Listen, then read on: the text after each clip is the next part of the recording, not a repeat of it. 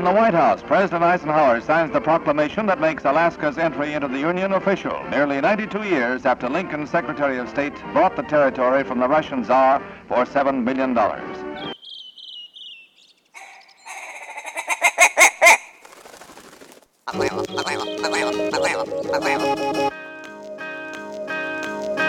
The Alaska Wild Project podcast is brought to you by the following sponsors. Barney's Sports Chalet, supplying hunters with the best hand selected gear since 1963. The exclusive home of frontier gear built for the rugged Alaskan terrain. Your one stop shop for all your outdoor needs. Visit Barney's today at 906 West Northern Lights. Arbor Digital, the forefront of digital assets, cryptocurrencies, and wealth management, providing a low cost, research based investment strategy for Alaskans looking to invest their hard earned money. Visit arborcapital.io today to put your money to work. Tailored Restoration 24 hour emergency home services, helping Alaskans restore their dreams since 1972. Services include fire, water, mold, post emergency cleaning, repair, and remodeling. Give them a call in Anchorage, Eagle River, Mat-Su, or Fairbanks. Hit them up at tailoredrestorationalaska.com. Total Truck and Alaska Overlander, Alaska's premier supplier for custom automotive accessories and overlanding products, providing all inclusive rental vehicles and trailers custom outfitted to explore the Alaskan backcountry with a unique and convenient traveling experience. Serrano's Mexican Grill, two locations, one on Tudor, one on Northern Lights. The Northern Lights location has their new tequila bar. Check it out. Also see their daily specials at serranosmexicangrill.com. The TheTreehouseAK.com, located at 341 Boniface Parkway, Alaska's own and grown cannabis and CBD store. Ask the bud tender what the strain of the day is to get your 10% off. The Treehouse, where the culture lives. Connoisseur Lounge, Alaska's premier locally owned and operated cannabis retailer, located in the heart of Palmer, Alaska. Their cultivated products include Snowcap Romance, Aurora Haze, Super Glue, and much more. Find them at theconnoisseurlounge.net. AKO Farms, located in Sitka, Alaska, built from the ground up with concentrates as their single motivation, with exclusive products such as their sugar wax, full spectrum diamond sauce carts, and more. Ask your local bud tender about AKO.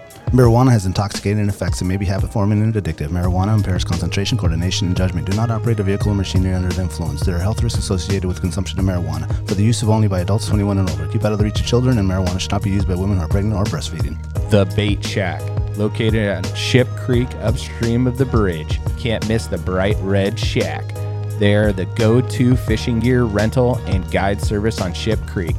Tight lines and fish on. Come hook into the action with them. Hit them up at thebaitshackak.com. Snow Pro AK, your snow and ice management company specializing in business and residential properties. They know what it takes to keep your property presentable and safe. Give them a call for a free estimate at 280 7098 or visit lawnproak.com. Double Shovel Cider Company, located off of Arctic and 58th, handcrafted Alaskan made colonial ciders. They also have a tap room downtown on the corner of 5th and E. Stop by today and taste an award winning cider. The Alaska chapter of Backcountry Hunters and Anglers. BHA is the voice of our Alaskan public lands, waters, and wildlife. Their goal is to uphold our hunting and fishing legacy while keeping our public lands wild. Stand up today and join BHA at backcountryhunters.org.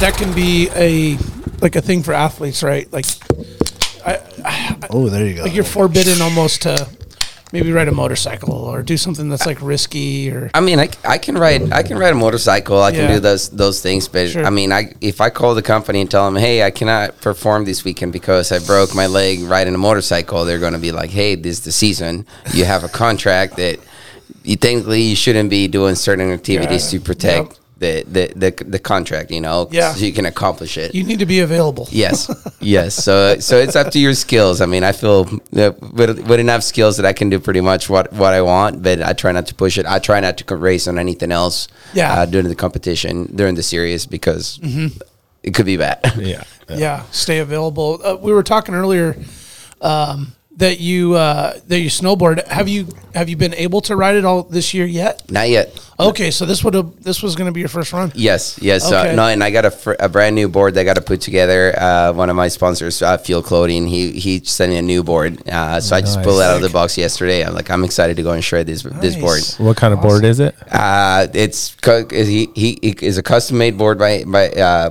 he partnered up with somebody. I, mean, Uh-huh. I, I posted it in my in my Instagram. I Yeah, don't really yeah. know what what board it is. I just took it out yesterday when I got off the plane. I'm like, oh look at this new board. Nice. So uh, the shape looks amazing. It's a little bigger than what I had before. Uh-huh. So so hopefully hopefully it'll be nicer. I feel like my older board was a little a little smaller for me. Do you like traditional bindings or like the uh, step ins? I I like the traditional ones yeah, better. yeah. Yeah, Yeah, no, I, I I had some of the step pins, but not like the new technology, the old one that you pulled it back. Oh yeah, yeah. I like those old ones, the flow. yeah, the flow. Yeah, yeah, so that's those are exactly pretty what I have. Help me understand some like my knowledge is not good with the snowboarding. Yeah. So traditional step in, like what is the Well, the traditional is like the one where you see everyone sit, s- eh, the the heel plate is is um, solid, right? Like that doesn't um, you know it bends forward, but there's no buckle there, and then you have your front that that you clip in. Okay, Usually okay. has two straps across your toe. It's like the toe and ankle. Where like Flow came up with these ones that still had those, but then the heel would drop down. So if you're with a bunch of skiers, Oh. you could just kick into your binding and lift that heel up and lock it, and then you're off just as fast as the skiers. oh versus holding up the Yeah. shell? You can click that in and then Right. Yeah, it has gone. it has like a like a like a wire around the back of your of your ankle, and then you just pull back uh, a latch, and that gives the, all the tension so it doesn't fall back. back. Exactly. Ah, so now you alright. got yeah this solid back. But yeah, towards the end uh, of uh, well, my snowboarding, I snowboard a little bit, but um, yeah, I went with the flow, and I just I like being able to just get up and go. Yeah, like now they got the new board. I was looking like, should I should I get some new bindings? And I look at the flow and like, mm, I think I'm just gonna put the flow back into Yeah. that new board. There you go. Yeah. It's easy. I, it's convenient. I mean, it takes me two seconds. I'm I'm set up faster than most of the, even the skiers sometimes. nice. Was there Yeah. an original, a different one at first that was like a click in? Yeah, so they had these click-in ones, but they never really stuck. No, I Um, had that, and they would pop off all the time when Yeah. you're like trying to hit air and you'd land, and you'd be like, and Right. Oh, it'd off. come apart. Yeah, just couldn't handle like the like Yeah. the, The impact. impact. Yeah. yeah, sometimes. And well, then- tho- those those flows sometimes if you fall backwards going downhill, sometimes it will catch the snow and it will open them. So Oh, then you lose the board. That has happened to me a couple Oh, of times, but I feel it's because I Oh, don't have terrible. enough enough tension on Oh, the wire. yeah, maybe. yeah, yeah. Oh. But, but that happened a couple of times. Yeah, I felt completely backwards going downhill, and you can see the boards just staying up. with them, like, oh, don't come, Oh, don't come cut my hit my throat. Yeah, or like Oh, it man. just sends down the hill, Oh right? yeah, yeah, it's a rocket. Yeah, how do you even find it? Oh man, yeah, snowboard. Get my board. Well, it's better when you slide down, the board's still up versus the board The comes ladder? off or, or the skis come oh, off and they yeah, just go dude. all the way down. yeah, that's the worst, man. Yeah, fun, fun times for sure. Yeah. Um, welcome to Alaska Wild Project episode 100. Um, I want to just say a big thank you to um, Jack and Brandon and Chad and Emily and everyone that's been around with us for all these episodes, all the listeners, all the sponsors. Um, you know, it's been two years now, and we've been constantly putting out a show every week. And you know, as you when you start something, there they always say, "Well, get to 100, and then you know we'll see where you're at." And I feel like the progress has been really nice. So thank you to all the listeners in Alaska and worldwide that have stuck with us through this learning. I mean, as you start anything new, you know, obviously there's Yeah. a there's a learning curve there, and and uh, we just did our uh, live podcast last night at the Palmer Ale House. Um, thank you for everyone that went out there. Obviously, there's some improvements to be made yeah. um, as far as that goes, um, but you know, it's all a learning curve. So thank you for everyone for uh, coming out for that. Yeah, Daniel. call, thanks for all the work you've done. You, you- I mean, both of you guys. Um, you, Yeah. man, you've guys done so much work, and it's been awesome. It's been a lot of fun. Yeah, it's been amazing. Like we kind of touch on it pretty frequently, just the the process of it, and the fact that we reached hundred and we're two years now, which has just flown because we started this like right out of COVID, and um, to think that right where we're at with the support, the listeners, the followers, the sponsors, the lo- the loyal listeners, the folks that you know we see routinely that oh listen to this episode, listen to that episode. It's amazing that people stuck with us this long. So uh, yeah, thank you, everyone. Really appreciate it. It's been great, and Daniel, thank you for all, Of all course, what you've done, man. This is you've truly been the the the engine, so to speak, totally. behind this uh, this monster. So What size engine? And I, uh, it, it's think like like I, I don't think turbo. everyone like realizes like we you know this is at night like you know we all have kids you know Daniel and has a full time job and you know has other businesses on the side. Same with you and Brandon. He had commitments to hockey Mm. Just and busy, man. It's just we're we're real busy and you guys have made made it work and it's it's a lot of commitment and you guys have been rock stars. Right on. it's been fun work doing this, though. Oh hell I mean, it's like it added to what was already a pretty full plate for all of us, but it's been fun. Like it's maybe there are times where it feels like kind of an inconvenience to have to do like, oh man, like I got, got all this stuff going on. But after we got into a groove, it just became something that was like I look forward to it every week. yeah. And we have meetings every other week or, you know, at least once a month where we get together and we, we talk about our future and merchandise and, and upgrades of the website and just all these things, man. And now it's, I look forward to that. Yeah. And I think that's your turning point, right? When you start something new where it's work, but it's actually fun. Yeah. And it doesn't, it doesn't feel like work anymore. Yeah. I think we're finally getting to that point. Yeah. No, that's awesome. Yeah. And then the, all the people you meet, man, the guests come in. I mean, like you're 100.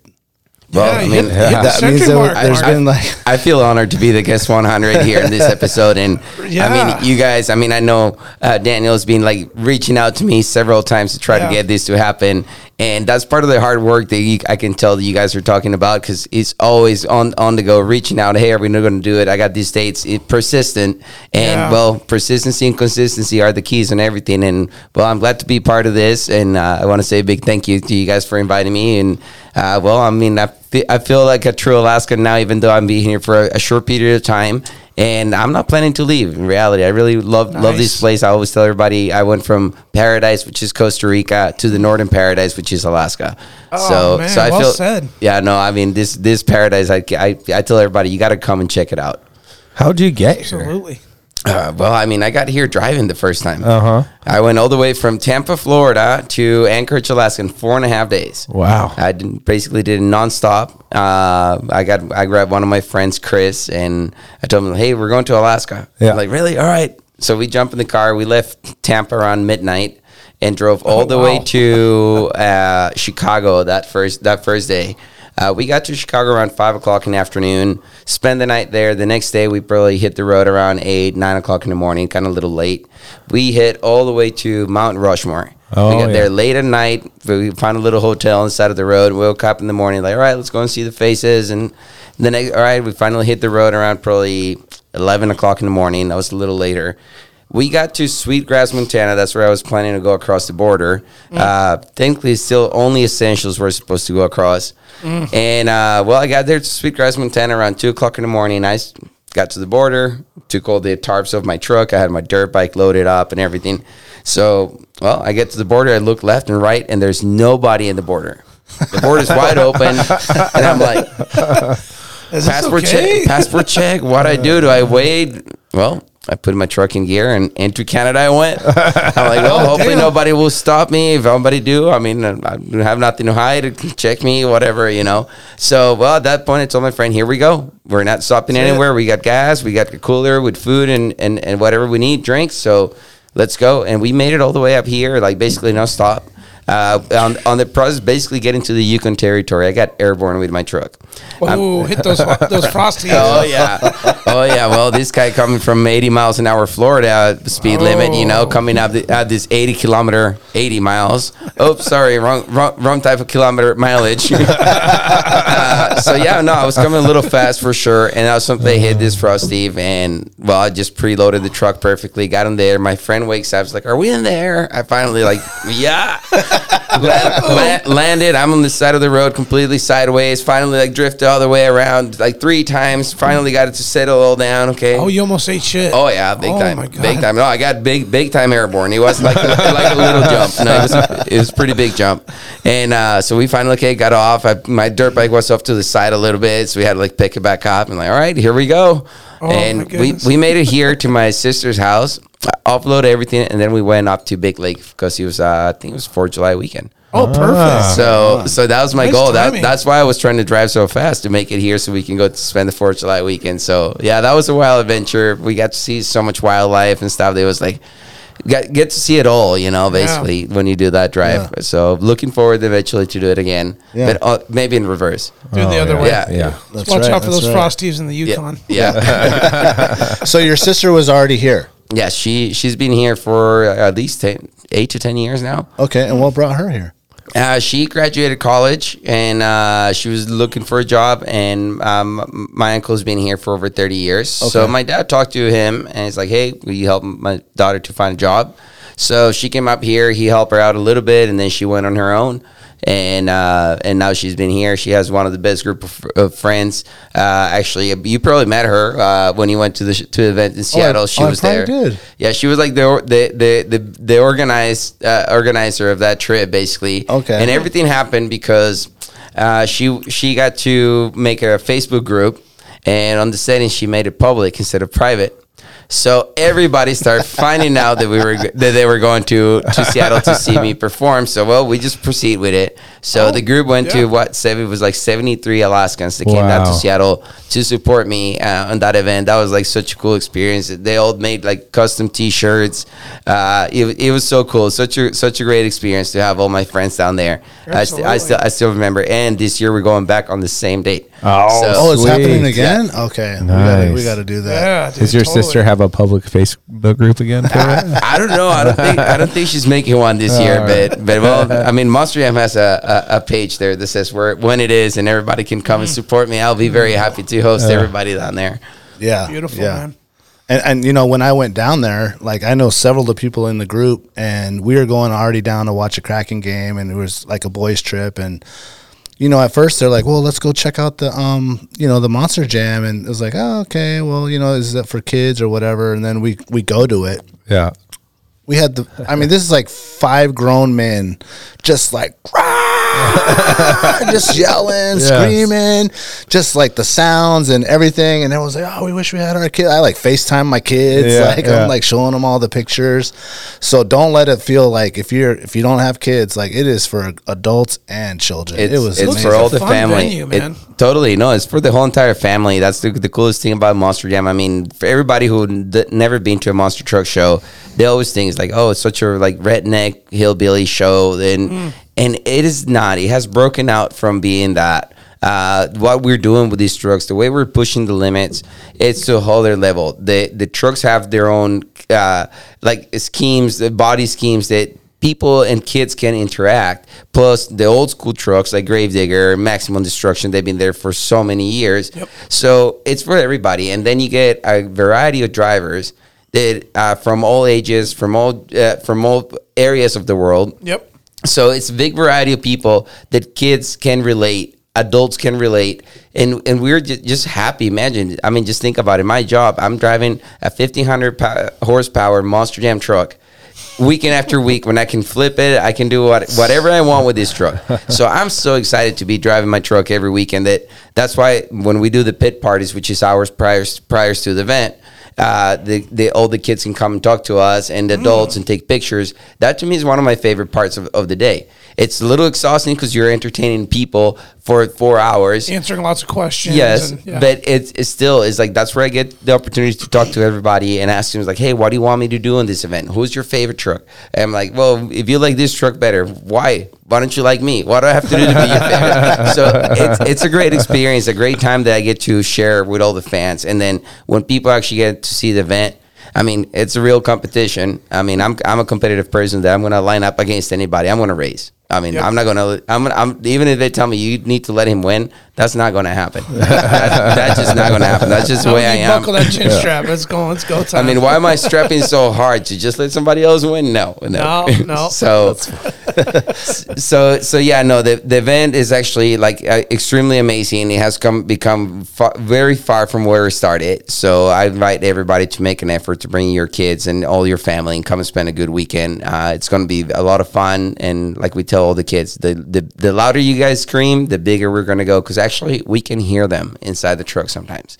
Yeah, if they're really Oh, raging out, awesome. out Oh, there, yeah. you you got to can hear 'em convince them going. to come to Alaska. Oh yeah. Well, we talked about it. There's it's been it's been uh, and one of the possibilities. The thing to come up here, there's not a big enough venue that we can do one or two I was just events. thinking about that. Like, where would we have something like that? So th- there's an arena. Uh, the arena could be doable, but then it's not uh, affordable because well, all the transportation of the trucks up here, Yeah. plus the amount of seating uh, that we have, we'll have to do like a five event weekend in order to make it uh, profitable for the for okay. okay. so so that's the way I look at it. And then we think, well, maybe uh, the state fair. Well, we'll have to bring uh, a whole bunch of containers to put like safety holds. All these containers have to have like concrete blocks behind them. Then you have to build uh, grandstands, like where people are going to be sitting. They have to be basically 15 feet above the playground of, of the trucks for safety. Uh, those are things that Monster Jam is, makes a difference on our events. Uh, safety for the, the, the people that come and support us every week. If it is not safe, Monster Jam is not going to do it. Right. Uh, and from every point, for the point of the of the spectator, and even for my point of view.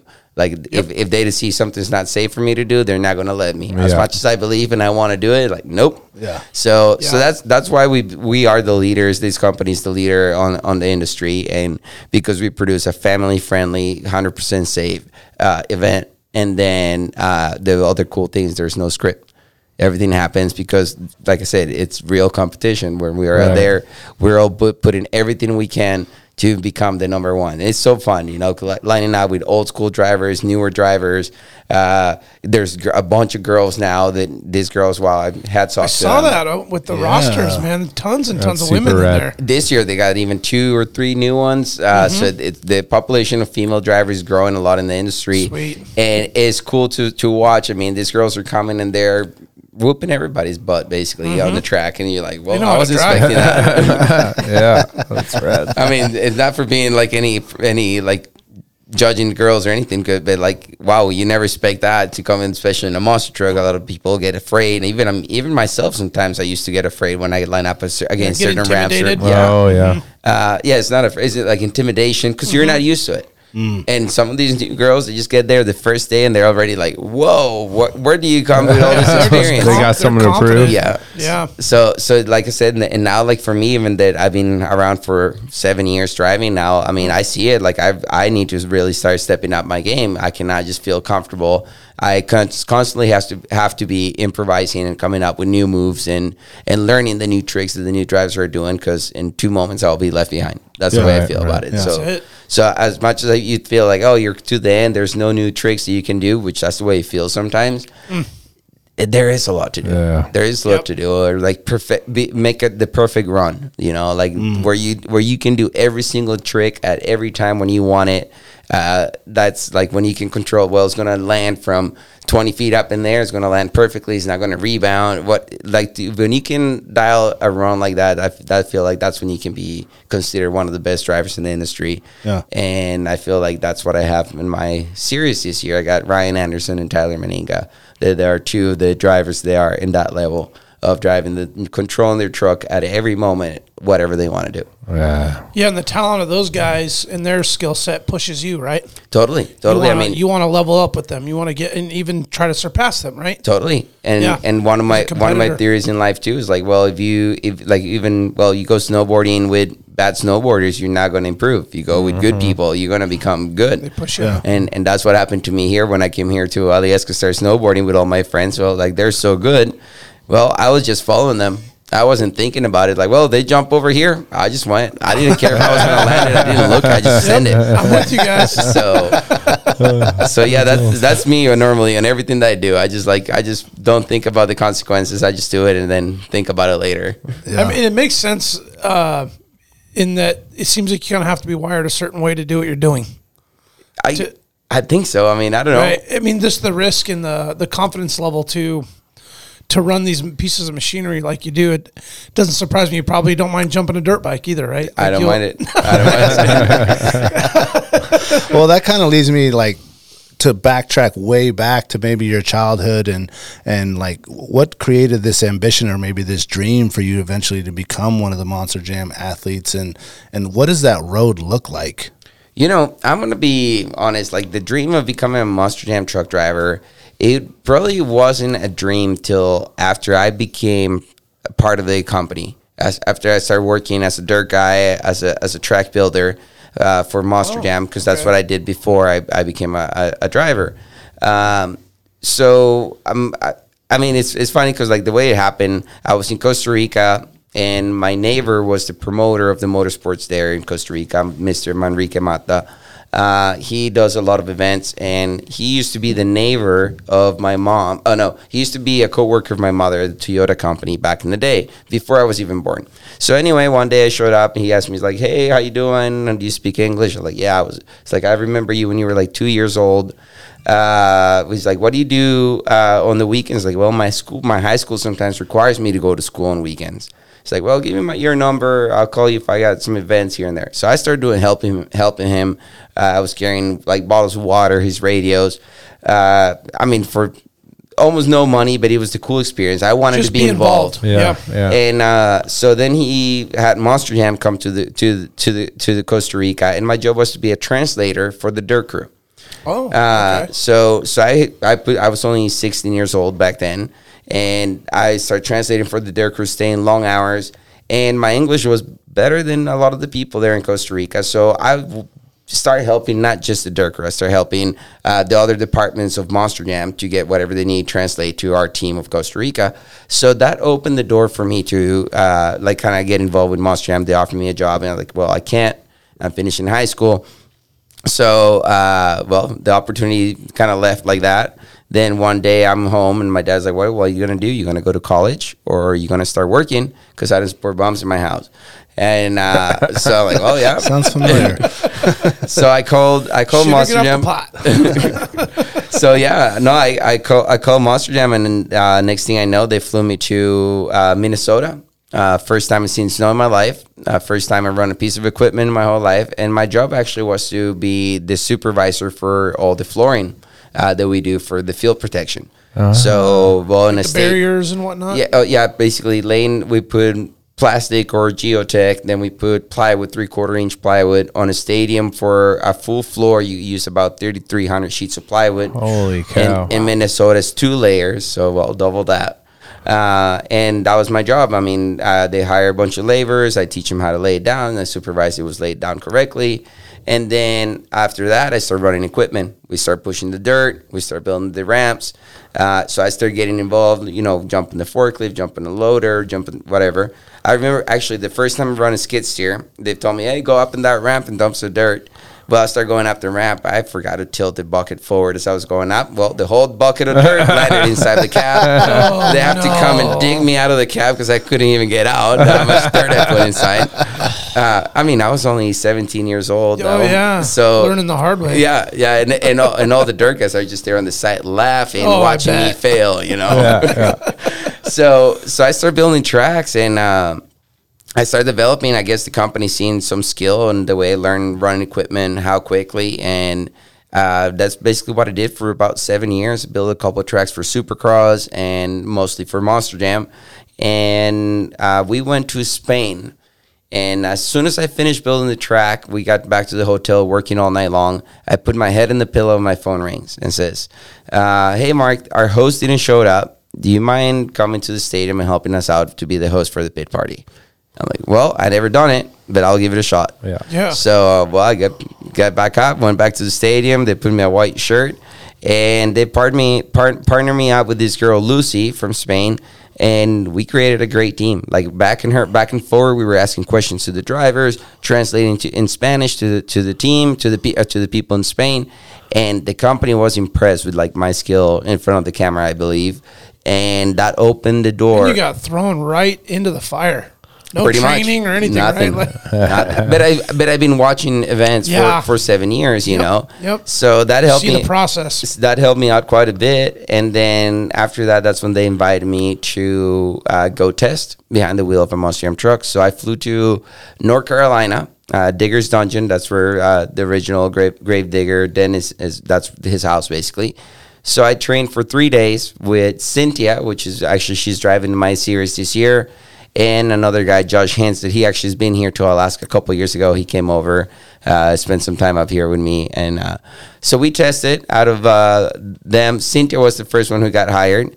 Uh, it was three days. It was kind of some of the most uh, intense days. First of all, we I couldn't sleep the night before uh, test for the first day. I was I was in this that. sharing the room with Josh Hansen. We were talking. He's like, "All right, we need to go to bed." And then we close your eyes and then like, dude, and what are we gonna be? We do a wheelie tomorrow, or you know, all night long till next thing we know it's like, yeah, four o'clock in the morning. Like, we gotta get up in like two hours. We really, really need to go to bed. So anyway, we showed up to the track. They they have these seats. They're not custom made for us. So it's very different. Uh, the, the way it used to be for testing. So so we tested and well, I was pretty sore. I'm not gonna lie. The day I flew Mm. out of uh, North Carolina. Uh, I had some tears going out of my eyes every time there was turbulence on the plane. Oh, you But were there- that saddle sore? Oh yeah. Oh, Oh, yeah. yeah. But you know what? It's just one of those things. Like I want to do this, so so you just push yourself through it. You- You don't care. So we so I did it, and uh, I got back home, and it went for a full year before I finally heard something back from Amsterdam. I even thought there's like, oh, uh, this ne- opportunity is never going to Yep, happen. windows closed. Yeah, Yeah. Cynthia got hired uh, like right away. She she was on tour, so I was like I was like very disappointed about it, and then how do you feel like it went for you? I actually thought it went super good. I mean, I I always been pretty natural when it comes to sports, like anything Yeah. that involves adrenaline. I'm pretty a natural athlete when it comes to that. And uh, so I was like disappointed for that reason. I was like, hey, uh, I thought I did pretty good, and I didn't get my phone call. So, well, I kind of was getting ready to give up and kind of even quit Monster Jam for, for a little bit. I was kind of one of the ideas talking to my dad about maybe going back to Costa Rica, and they called me and said, uh, "Hey, Mark, we want you to be part of the Monster Jam University." The Monster Jam University is actually a track that I built. Uh, it's in it, it was located in Paxton, Illinois. That's where Tom Meents, uh, max, driver maximum destruction, 14 times world champion. He's the professor. He teaches and trains all the new Oh, the the new training grounds. Ah, Yeah. that's cool. Oh, wow. so now we have two training facilities. We have one in Florida and and one in Paxton, Illinois. Uh, still, mo- both of them basically are are uh, directed by Tom Meents. Now there's a couple other drivers that will get in there and and help out to train uh, new newer drivers to to beat. But anyway, so they invited me to the Mas- Monster Jam University. Uh, thi- on this one, they tell me we're going to be doing the triple tread series. So when I first started, I was racing with side by sides, ATVs, and Monster Jam trucks, all in the same night. There were there were seven competitions. Like we started with the Monster Jam truck, then we get get out, change into the ATV gear, go and race like two hits of ATVs. Then you change in, into the fire suit and drive the side by side. Then you get back into the Monster Jam truck. Then back into the side by side, and then you finish with freestyle on your Monster Jam truck. So it was super intense, Jam-packed. super Sounds intense exhausting. really really exhausting and uh, like that's why i'm like i'm glad that that tour doesn't exist as, as cool as it was it like i'm glad it doesn't That's exist because it's a lot for your body and then we were doing five performances in one weekend sometimes so Oh, wow. th- and those were rare but they did happen you know Yeah, push you guys it- i mean people people were wanting to really see see this event you know and There's a demand for it, right? so so we were doing it, and it, and it was amazing. Actually, on my first year after I graduated, you know, we well we trained it for a full summer, uh, and on that summer of training with Monster Jam, you're basically going to drive more than what the average driver would com- do on on a full season. Uh, the amount of the amount of hours we will spend, we'll train. We'll put two events in one day. Uh, at the Monster Jam University, uh, so those are things that, like, by the time you graduate, you're driving at the same level of one of the most experienced drivers. Wow. So, When, so- when you're at the university, do they use anything other than like the real, uh, you know, Monster Jam chucks? Like, do they have like little remote control things or anything that it's like, hey, this is how you can like practice and get more hours? Or no, No? no, Not like I'm- simulators th- no, now fi- finally now there's a simulator. Oh, okay. uh, but this happened like maybe during the years of COVID. That's when all the development of the simulator became like Sure. real, real. ah, okay. When when the university probably shut down for a bit. Yeah, everything Yeah. Mm-hmm. shut everything shut down. So they well, some people were there in the office like, well, let's actually get the project that we had about the simulator. Let's get the it yeah, going. yeah. Yeah. So so now they actually have a simulator that people can can play. There's there's a game Rigs and Rods is called. Uh, the graphics are not the great, but the way that you control the truck is very similar to the way it is. Uh, so that's where a lot of the, uh, some drivers like Tyler Menninga, I, I know he had a lot of experience from playing rigs and rods. Uh, so so he knew how to control that truck. That's how he started uh, ev- evolving on the industry, like making the stoppies, the moonwalks, all these crazy tricks that we were like, how is he even coming? He's a new driver. Well, mostly was from playing that video game. So ah. he he turned the, the the industry and the sport and the tricks and stuff that we can do. He he changed them a lot thanks to to this video game. This video game is I don't I never played it. I uh-huh. downloaded it once and I seen the graphics are like from 1990. Uh-huh. uh but but I don't know. pe- It peop- does the job though. It tr- it actually trains new so- drivers. Yeah. right? So so well, the Monster University it's a great great thing to exist. Obviously, a lot of people are like, how do I sign up for it? Uh, there's not real a real way to sign up. I mean, right now they're offering there's the UNOH, uh, University University of Northwestern Ohio or something like that. Uh, that helps the technicians uh, to like become technicians, get involved with the industry, and one way or another, eventually get into becoming drivers. Uh, some others just being at the right place, the right time. But if you get selected, I mean, it's a privilege. Uh, you're selected for a reason. Uh, if you if you get invited to be to the Monster University, they be, they already study you left and right, and they have a good specific reason why they want you there. Yeah. So so when you get in And there, referrals, I imagine, from the peers and sometimes people yeah, in ref- the industry too, right? referrals, videos. I mean, they're looking for a certain specific uh, way they want they want you to look, whatever whatever reason it is. I mean, they have their their their ways of marketing Criteria, and yeah. and then once once you graduate, I mean, like I said, you become driving at the same level, one of the most experienced drivers, and then. Uh, well, my first year, uh, I didn't make it till past February uh, my season because I had an accident. it was January to July. Uh, well, yeah, Right? now has extended. When I Okay. first when I first started the first quarter, uh, that was the season. Basically, we ended like mid March, almost April. Okay. That was it. And now the way it has grown so much, now we go all the way till July, and then you say, okay, it's over. No, it's not over because then the international season starts.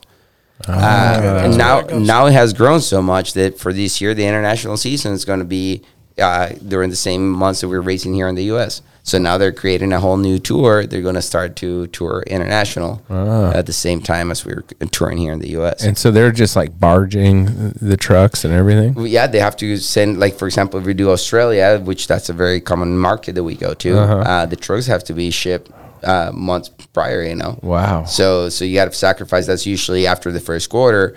Uh, the event starts slowing down in the U.S. So we'll they grab some of the trucks out of here and send them over to Australia, and some others to Europe. Uh, so they will they will have drivers. Okay, we'll fly to Australia. Then from there we fly you to Europe, and the other trucks are there, and and they create a whole tour. Now this the international tour is growing so much that we need, just need to have a, a set of vehicles that are going to stay. They on- stay in those countries. Yeah. Yeah. Yeah, like I have the international schedule. I don't know how accurate this is. We have Sweden, Africa, uh, Arab Emirates, uh, uh, Germany, um, Netherlands. I mean, it's all over the place. Mm-hmm. Yeah. Yeah, no, I mean it's it's it's, that- it's, that it's big. It's been crazy. I mean, I had the opportunity to go to Mongolia. I've been to Abu Dhabi. Uh, we went Wow. to Singapore, New Zealand. Uh, like I said, Australia, Argentina, Chile, Brazil. Um, Amazing. I You mean, get to see the world doing pretty this. much, pretty Yeah, much. I mean, so there was cool. there was one year that I mean, pretty much I visited every continent uh, with Monster Jam. That was like crazy. We were flying like literally from Australia back to Germany, from Germany back to China. Uh, so so it, it's amazing the logistics that are involved in Monster Jam to be able to produce this, but it's doable. We've been doing it, and this year, like it's grown so much. That's why we're going to launch a whole new tour. That's going to be doing all these international dates you're saying. I think some of those dates happen even the same week they have the World Finals happen.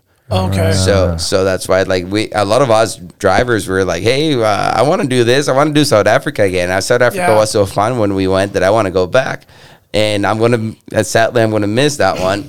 Uh, because that's like almost in the same same weeks as the World Finals, so it's like, well, I mean, the World Finals, I definitely have to be here. Yeah. Um, but I mean, there's some countries that we've been able to go. This like they're so cool. Uh, this it's a great opportunity that Monster Jam gives me that.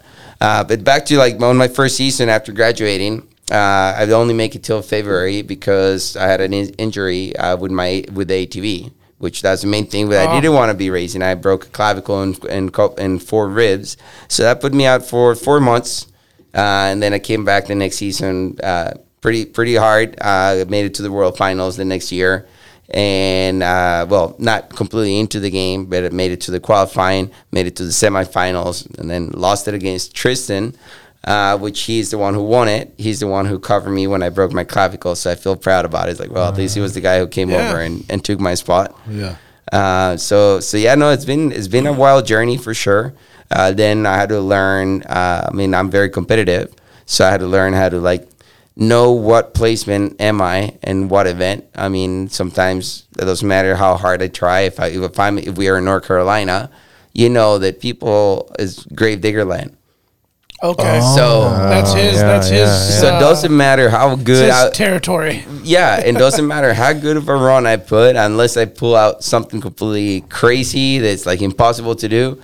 It's almost impossible to win and and He's got scores. the home field advantage. Yes. So so that's when you have to learn to like really where you at when when you at when is good good time to really is it worth it to break your truck this this weekend? Uh, do something like completely crazy. Uh, are you gonna win? Because I mean, if you win, you're not gonna get in trouble. You know. Yeah. But, but if you're gonna go to go and break your truck and not win, it's like, well, maybe you gotta reconsider. Your mechanic's gonna get pretty mad at you. Uh, let's take a quick break and we'll come back with uh, more monster trucks. That's it.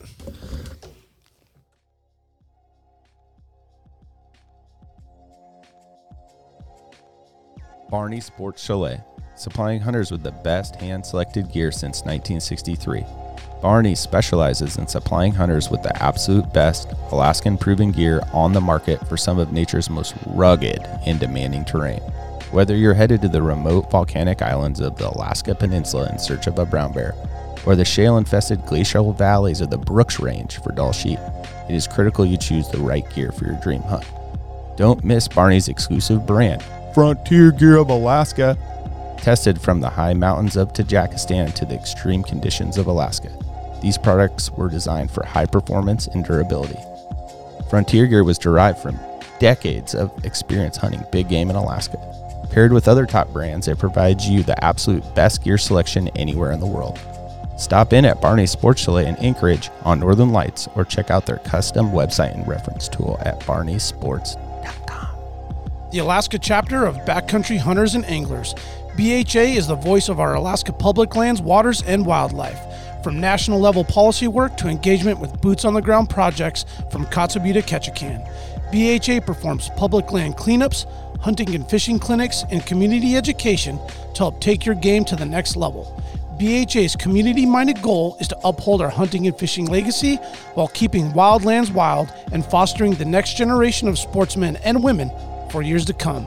Make sure to follow BHA Alaska for upcoming events, local brewery pint nights, and more. Stand up for Alaska public lands and waters by supporting the Alaska chapter of Backcountry Hunters and Anglers.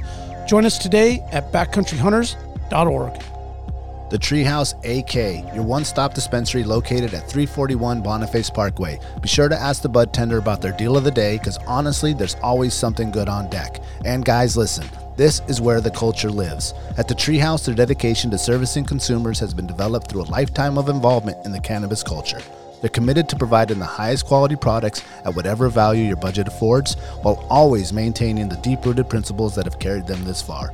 Their focus is on relationships over transactions, and you can always depend on them to treat you with the respect you deserve. Hit them up at thetreehouseak.com, and remember, you must be 21 years of age to enter their store. Total Truck and Alaska Overlander, Alaska's premier supplier for custom automotive accessories and overlanding products, providing all inclusive rental vehicles and trailers custom outfitted to explore the Alaskan backcountry with a unique and convenient traveling experience. At Total Truck, you can find brands such as ARE, RSI Smart Caps, Goose Gear, iCamper, Front Runner, Rigid Lights, Rhino Linings bed liners, and everything you need to outfit your truck or SUV.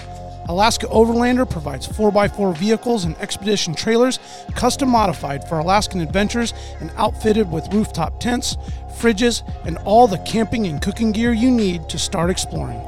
Visit them at alaskaoverlander.com.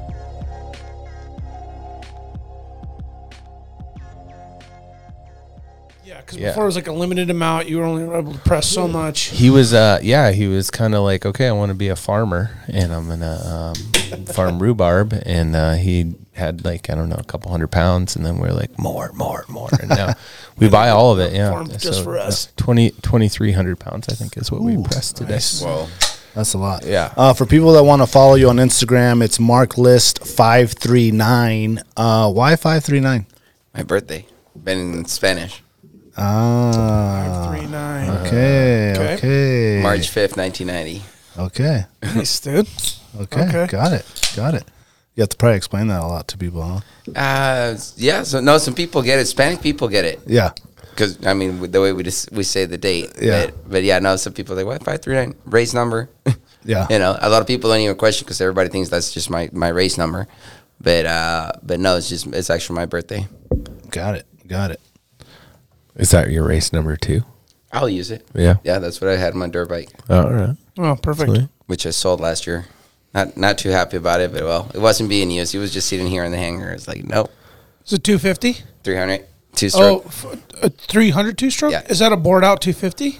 uh, what is that? No, that's the KTM 300. That's, Oh, uh, okay. So I'm I'm like sort of familiar with it. So it's like 125, 250.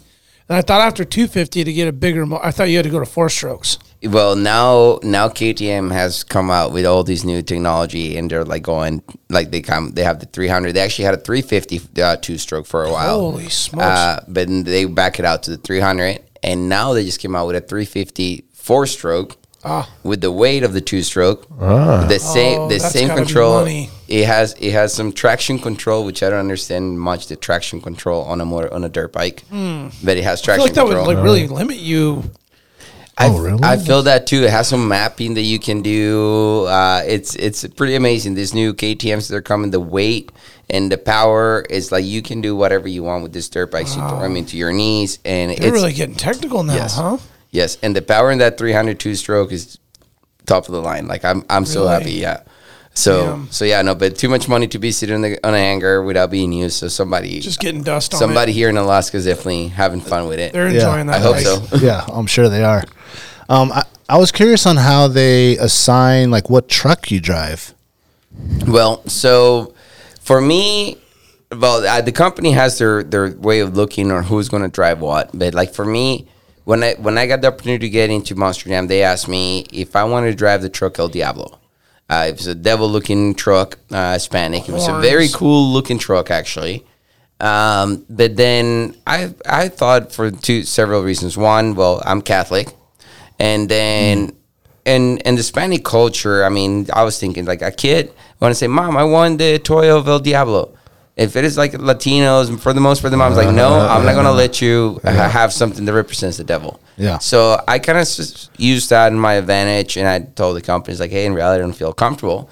uh, uh, driving something that represents the devil, and they respect it. So then we got to Mexico City in 2016, 2015, I think. That's my first year that I drove. And I got to, to Mexico, and there's Lucas Soza, original driver of El Toro Loco. And he's like, hey, Mark, what are you driving this week? And I'm like, El Toro Loco. And he's like, what? What am I driving? And I'm like, I don't know. El Diablo, I think. It's like, well, I brought only El Toro Loco fire student staff. So he called back to the office and he's like, no, you're going to be driving We Swap. And uh, since then, I became the El Toro Loco driver. And then Lupe went to El Diablo for about a year. And then El Diablo is no longer around. So we haven't seen that body. I mean, the other day I got questioned actually last week in San Diego. Somebody asked me about the the the El Diablo body. It was a very cool body, but it cost very expensive because it was all 3D. Oh, So- yeah, so much material to make it. Yeah, and Oh. sadly, that's the way all the new bodies are going. I mean, they're going into these 3D, uh, which costs a lot of money to produce, but Yeah. the trucks look amazing. And uh, versus just flat panels Yes. that look kind of I mean- generic. yeah, I mean, back in the day, they were all square bodies, you Yeah. know, and now it's like all 3D, rounded, and Yeah. horns and Yeah. flames and What's a good example of uh, uh like kind of like the craziest 3D truck? Now? Well, there's the Bakugan Dragonoid. Uh, that's uh, that's one of Oh, the, the maybe look- sponsors. look What's it up. called? Bakugan Bakugan, Dragonoid. Dragonoid. Oh, what's that mean? It's it's uh, it's from Spin Master, which is the toy producer. Oh, okay. Uh, so that's like his own uh, identity. Back Uh, again. uh, how do you How do you even- spell With that? a K. B A K. B A K K. Oh, there it is right Oh, there. Oh dang. Boom. That rhino looking. Oh, man. Holy shit, dude. Oh, okay. oh, there's a lot going on there. Crazy. ah, crap. So it looks like a toy maker made it. yeah, yeah, no, no, for sure, and the, and and that's the way the company Damn. the company's going to all these uh, crazy crazy bodies like that. yeah. And this body will be ruined in one. So we they Yeah, they have Camden roll Murphy, which he is uh, a NASCAR driver also. Uh, he's the one drives it, and he does a very good job of trying not to tear it up. Oh, okay. But you know what? In monster trucks, as much as you try not to, Yeah. it, it's going to happen. And the, the if they tell you don't roll, it's like telling you go and roll. Yeah, yeah, so, yeah, yeah. so so the company learned after so many years to tell you to to to not even say anything, because like the moment you take care of this body, this body needs to last for uh, two weeks, and then you go out there and you definitely You're gonna like- gonna like, smash it. Try me. Try me. N- n- it, it's not. It's just like a curse that you have. Yeah. The moment to Yeah. take care Don't of it. tell me to make it, keep it nice. Yeah. So so no, I mean I I've been guilty of that a lot of times. They tell me like don't roll, and I rolled three times that weekend. Yeah. Did did Gravedigger kind of start that 3D um, body kind of style? I, I I asked that because the Gravedigger has that cool like old 55 Chevy Suburban kind of like ch- body look. I in mean- the, in the versus the other vehicles were trucks Right. with So like beds and cabs, and the, this was a full body. so I don't know if it's gonna come from Gravedigger the 3D part because I mean he used an old, an old school uh, body style. I just mean as it as it um evolved over the years, it seemed to me the more like eclectic. Y- You know, actually, Body. actually, Toro Loco was one of the first ones to have the three, uh, like a 3D Oh, body. Uh, yeah. With the horns, with horns. curved lips Yeah. and horns Yeah. and s- nostrils and things. Yeah, it, Oh, okay. it- well, it was Okay, fair Bu- enough. bulldozer back in the day. I mean, he was one of the Oh, first. yeah, Oh, bulldozer. right. That's Yeah. another one. Yeah. Okay. Yeah, because he was more like a pale looking color, and then, Yeah. and then he went to like a kind of red br- brownish uh, uh, looking truck, and now it's this bright orange. Well, we had the yellow version also, and then we had a black version, and now it's this bright orange, which I like the orange color better. Than, Oh, it looks beautiful. I mean, the black body is. I, I wish they would bring it back because I mean it just looks nice, but. Uh, it's it's traditional. I mean, for some reason, I have an orange truck too here in Alaska. I like the orange. Yeah, you had a Yoda, right? yeah, it's Nice. going my dad's up for Oh, sale yeah. in case somebody wants it. Oh yeah. so hit 'em up. bulldozer and El, and El Toro are very similar. They're basi- almost the same kind of body. basically that's the, is, is the same body, just changing colors and name. uh Uh-huh. that the Horns bull- are a little different. the bulldozer was the first the first one who came out. Uh, white white white uh, horns, you know. Yep. Yep. Oh, that one looked like it has knobbies, so that one probably roll over. Oh, they br- busted them yeah. off. yeah, so that was the cool thing. So the, the, the horns used to be fiber fiberglass before. So when you roll over, they used to break. So that they used to cut him and they just put the little knobbies like that. Ah, that's Uh, cool. So we, I like him a lot, but uh, now we are using kind of a, a, a blend of plastic and fiberglass. Okay. Uh, so they're a little more durable. Uh, when they are when it's too cold, they don't last. When it's hot, they just kind of fold, so you can grab a torch, heat them Oh, up again, you can get them back into shape. So, so now, I mean, I used to go through so many horns in one in one season of competition, over 80, 80, 80 set of horns. Oh, really? Yeah, so that's that's a lot. You got some hanging on your wall. Well, I also learned how not to roll over that much. Fortunately, Just don't talk about it, and I won't roll. So, do- so when you go to a competition, do they like allot you, you know, this many hoods and this many horns and like how, how does that work? Well, I mean, they, they there's kind of like a a budget. They pretend they they kind of have an idea. Like, well, we're gonna have two events this weekend. Technically, in two events, I I should be able to make one body last two events. Okay. Um, s- so like when we go international, that's when it changes a little bit because you're gonna be on the road for what, let's say a month, because you're gonna go in three different cities. So you're probably only gonna send two bodies. So if you go on the first weekend and you destroy your body, it's like, well, you have two more weekends to go and you only have one body left. And we're already putting it on. Because you, I mean, if we're gonna do a pit party, we don't want to have a body that looks Yeah. all destroyed and stuff. We want Yeah, a like truck this to one, look, like this one right here. Oh, okay. Yeah. yeah, pretty That much. lack Pretty thereof a much. body. But is that in the back of your mind, like, oh, I don't want to ruin the body, or I mean, my, my goal in reality is to go and be able to pull all the coolest tricks without touching the body. If I can, if I can Keep it finish, clean. if I can drive that truck off the track with Yeah. not a, si- without a single broken part, without a single broken piece of body, and I pull one of the coolest performances I could ever do, that's like a day. The win-win. Yeah, it's a win-win. That's Yeah. that's what I look forward. Unfortunately, it doesn't happen. I mean, people like we we talk in between drivers. Like, I mean, you go out there for a freestyle, and you try to plan it out. Like, yeah, I'm gonna jump here. I'm gonna jump there. I'm gonna come over here. Going to say hi to the people over here. But then by the fourth, fifth jump, well, you're gonna jump and you're gonna land here, and the truck just decides to go the other way. So you just have to Yeah. improvise. And then at that moment, it just becomes a mess, you know, because like you cannot have a routine of planning it. Uh, I mean, I I watch a lot of my videos. Yeah, most of my videos, you see, I start kind of the same jump. I come around. I get through the same the same uh, the first four hits on the same jumps. But then after that, it just comes completely improvised. Like I cannot plan it. I cannot Just start winging it. yeah, yeah. I mean, we say it's like controlling an elephant. You can pull pull the reins and try to tell him where to go, but if he wants to go to the other side, he's going to go that way. Just yeah, Yeah. go for it. Oh wow.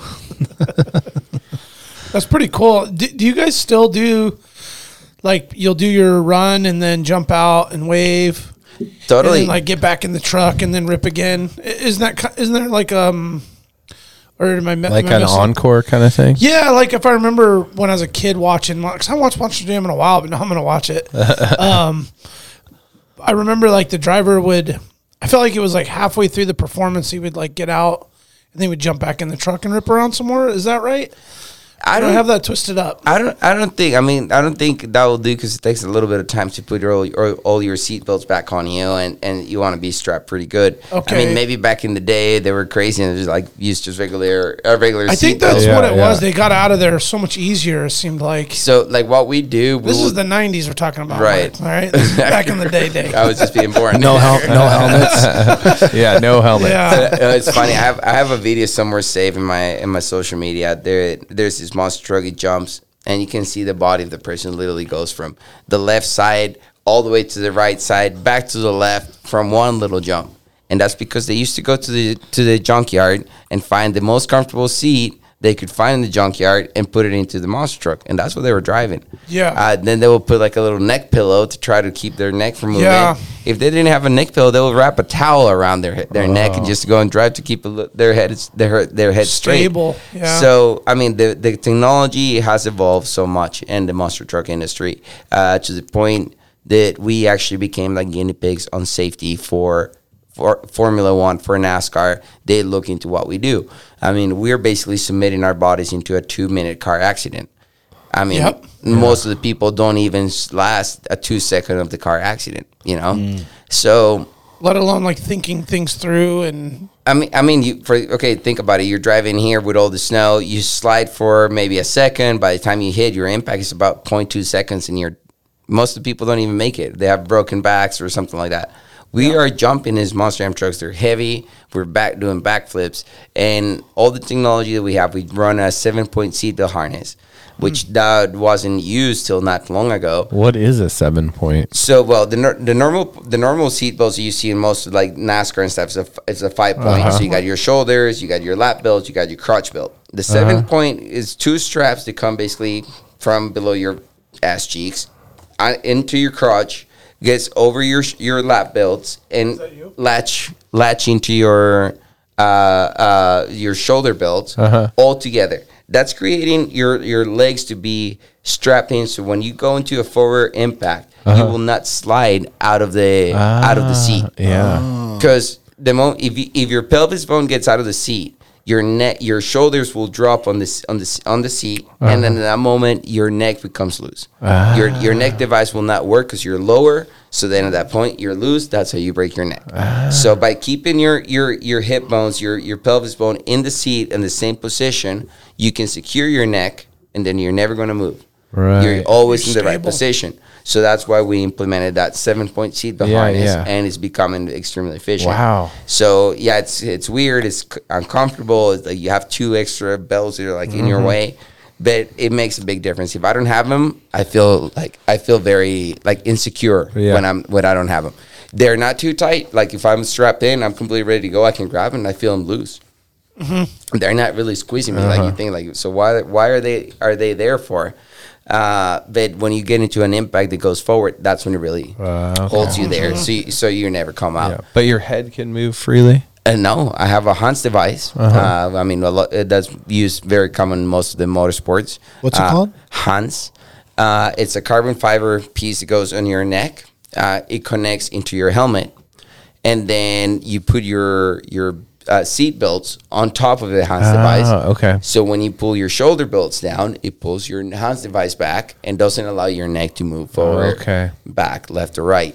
Uh, then on top of that, we have the restraints on the seat already. So, well, I mean, we have some padding and stuff. It's basically I have to squeeze my helmet in there so it doesn't move like Uh-huh. inside at all. And if you, and if you have a little bit of movement, what's going to cause is a headache because a little move, movement will be just like left and right, Yeah, left and right yeah. a little bit. So if that happens, you grab a little bit of foam and you put it on the sides to prevent that from your Oh, head okay. from moving. And then the seat is custom uh, built for me. Uh, Uh-huh. They measure my body. They send it to, to Simpson. Uh, they build our seats. They send the, the ISP seats. Actually, that's what we're using. Then we send. We got it back at the office, and we grab the all the foam. We'll take it out, and we do a seat pour. We put, pour this gel. I get in it. Oh, wow. And Like a this mold. And, and it, the- yeah, this gel will grow. So when I get into my seat, I can feel all my vertebrates on that seat pour. So like I have to get back into that same position every time. So that's what I was telling. Actually, this weekend we were talking about it. I have a brand new seat. Uh-huh. Every time I get on it, I have to really make sure that then I am in that same position where I was when I in pour it. line Yeah. in that seat. Wow. Yeah, so till I find it, sometimes I have to strap one time, let everything loose, move a little bit, and strap again till I find that position. Then that's when I'm comfortable driving. Ah, okay. So the way I describe the seat of a Monster Jam truck is the funnest truck you can ever be in, but it's the most uncomfortable seat you will ever sit on. like so, so like this the first weekend. Like I mean, it's the first weekend out, so a lot of people are new. Uh, things get delayed. We're we're practicing, and uh, I mean, I normally don't strap in a whole event no more than five minutes in the whole in the seat, and that's a two two hour event. Uh, obviously, there's other drivers. I'll get in there and I'm loose. The moment I'm going to go and run, that's when I strap in. I strap super tight to the point where I'll get bruises from the seatbelt from how tight I am. Yep. Uh, but then you want to release. So if something gets delayed, if uh, if a person, if I'm supposed to go uh, after you, for example, and you roll over, I want to be there because all of us already strapped, ready to go. Yeah. think, You'll, oh, you'll you- have to be stuck in that chair. Yeah, yeah, yeah. If you're 15 minutes, 10 you- minutes, whenever the cleanup or I mean, recovery is. Yeah, so that so yeah, two. I mean, for the most part, it's like two and a half minutes. What takes the rollover or the, the recovery? Okay. Uh, but it, sometimes you could go to five minutes. And Yeah. if I stay there for five minutes, by the time it's time to do my run, I'm like, I can't. Like, get me out of here. Yeah, Let me yeah, out. yeah. It's it's it's pretty aggravating sometimes. So that happened actually like the first weekend of this of the season a couple of times. I mean, we were learning, trying to get something going Right. and I, I actually had to get out. Like Oh, I- you did? Yeah, I did. I told my I told my crew chiefs like I'm getting out. I'm not finishing the practice because like I can. We've Yeah, my we've legs are numb, like- we, yeah, we, I mean we've been here for a good two hours. Uh huh. So yeah. uncomfortable. Is yeah, Wow. yeah. It's so- all about safety. Oh, yeah. totally. If he Yeah. wa- if he wasn't safe, if he wasn't safe, I wouldn't do it. Uh, I mean, people ask me, "Don't you get afraid?" And I mean, you see like the last couple of videos where I was jumping super high. Like the first couple of times Yeah, I did it, I was. is I, that? I don't know. 20, 30 foot At, in the at air. least at least twenty feet for sure. that one jump where the body's torn up, you got really airborne Yeah. right there. yeah, that that one was. I mean, a four story So house. You did that jump over hurt when he landed? Uh, that one didn't hurt when it landed. I did uh, bottom out my seat. Oh, you did. Uh, yeah. Oh, you felt Is it on a spring? Uh, no, it's no, you don't want to move. Oh, So- okay. Okay. So, but there's like aluminum plate underneath that I think I push it down because after that, that seat wasn't comfortable for me. Mm. Like, like I felt But like, you like str- changed the structural integrity of the seat yeah. So that's what with we, that inertia, just yeah. squishing down. It- yeah, it could. Totally. Mm. I mean, they try to uh, argue with me. It's like, there's no way with that jump that you could have modified your seat. It's like, I'm sitting in this thing, man. Uh, yeah, I am the one. It doesn't feel the same way. Um, th- I mean, it requires a lot of force in order to do that. It- but the suit is Yeah. the seat is aluminum, so that's why another reason why we don't let other people get in our seats. People are like, can I get in your truck? Can I sit on? We normally don't allow the fans to like, hey, yeah, get up in our truck. Because they can change the shape of your seat. The- it. you got your Can't rib have that. support, you got your neck support, you got everything. So even our crew, our crew guys, like our crew chief, then when the technicians, when they get in there, like sometimes your concerns, like, well, I don't really want my te- the technician to be on my seat because uh, it's going to stretch it, it's going to modify it. Yeah, yeah. What are some of the other details of the truck as far as like engine, uh, tire size, suspension? I mean, for all the uh, gear heads out there that are curious about that. Well, I mean, the engine is a 545 big block Chevy engine, basically. Uh, it's built in house. Uh, this engine produces 1,500 horses, runs with a blower uh, and methanol. So we that's why we produce so much uh, uh, horsepower out of it. Methanol, I mean, 99% alcohol. Uh, that's our fuel. Uh, so this this makes the the Monster Jam truck to be like extremely volatile, you know, by having the, the, the methanol. That's that's something that I mean, I'm I'm so impressed how it is. It burns so hot that you will get if the truck on fire, you can get near it. You don't see a flame. You can just feel the heat. Oh, That- wow. So so so that's a, a cool fact. I mean, these trucks are weighing about twelve thousand pounds. Uh, they're about twelve feet tall. Uh, so th- I mean, they're they're they're pretty big and heavy, and uh, I mean, it, the suspension we have basically two sets of suspension per tire. Uh, so it's basically two, four, six, eight, sh- eight shocks in the truck. That's what we have, and everything is built for safety in that truck. Safety for the fans, safety for the driver. If you see, like on our brake rotors, uh, now before they used to be just like wide open. Now you can see them glowing red a lot of the times, but now we have a whole metal caging going around uh, uh, going around the, the, the rotor. So in case it gets super hot and melt, the, the metal decides to melt, it's not going to go flying. Right. Um, you know, the, our tires before they used to, you always see them when they will break a tire and the tire just goes bouncing across the floor. Those still happen, but now we have uh, some tethers, tethering system throughout everything. The blower, the blower has like three tethers in case it decides to blow up. It's not going to go up into the stands. Everything is built and designed for the safety of the fans on, on our event. Sometimes sometimes people ask, why don't you guys do this? Why there's so many seats blocking the bottom? Uh, Yeah. Because- oh, I see. Yep. Yeah. Oh, okay. Protect Right. people. Yeah, absolutely. Yeah. Yeah, so Is there a fire suppression system? so yeah, I have a built-in fire extinguisher in in my truck that in case if there's an emergency, I pull the pin Uh-huh. and they'll start blowing uh, the fire extinguisher all over.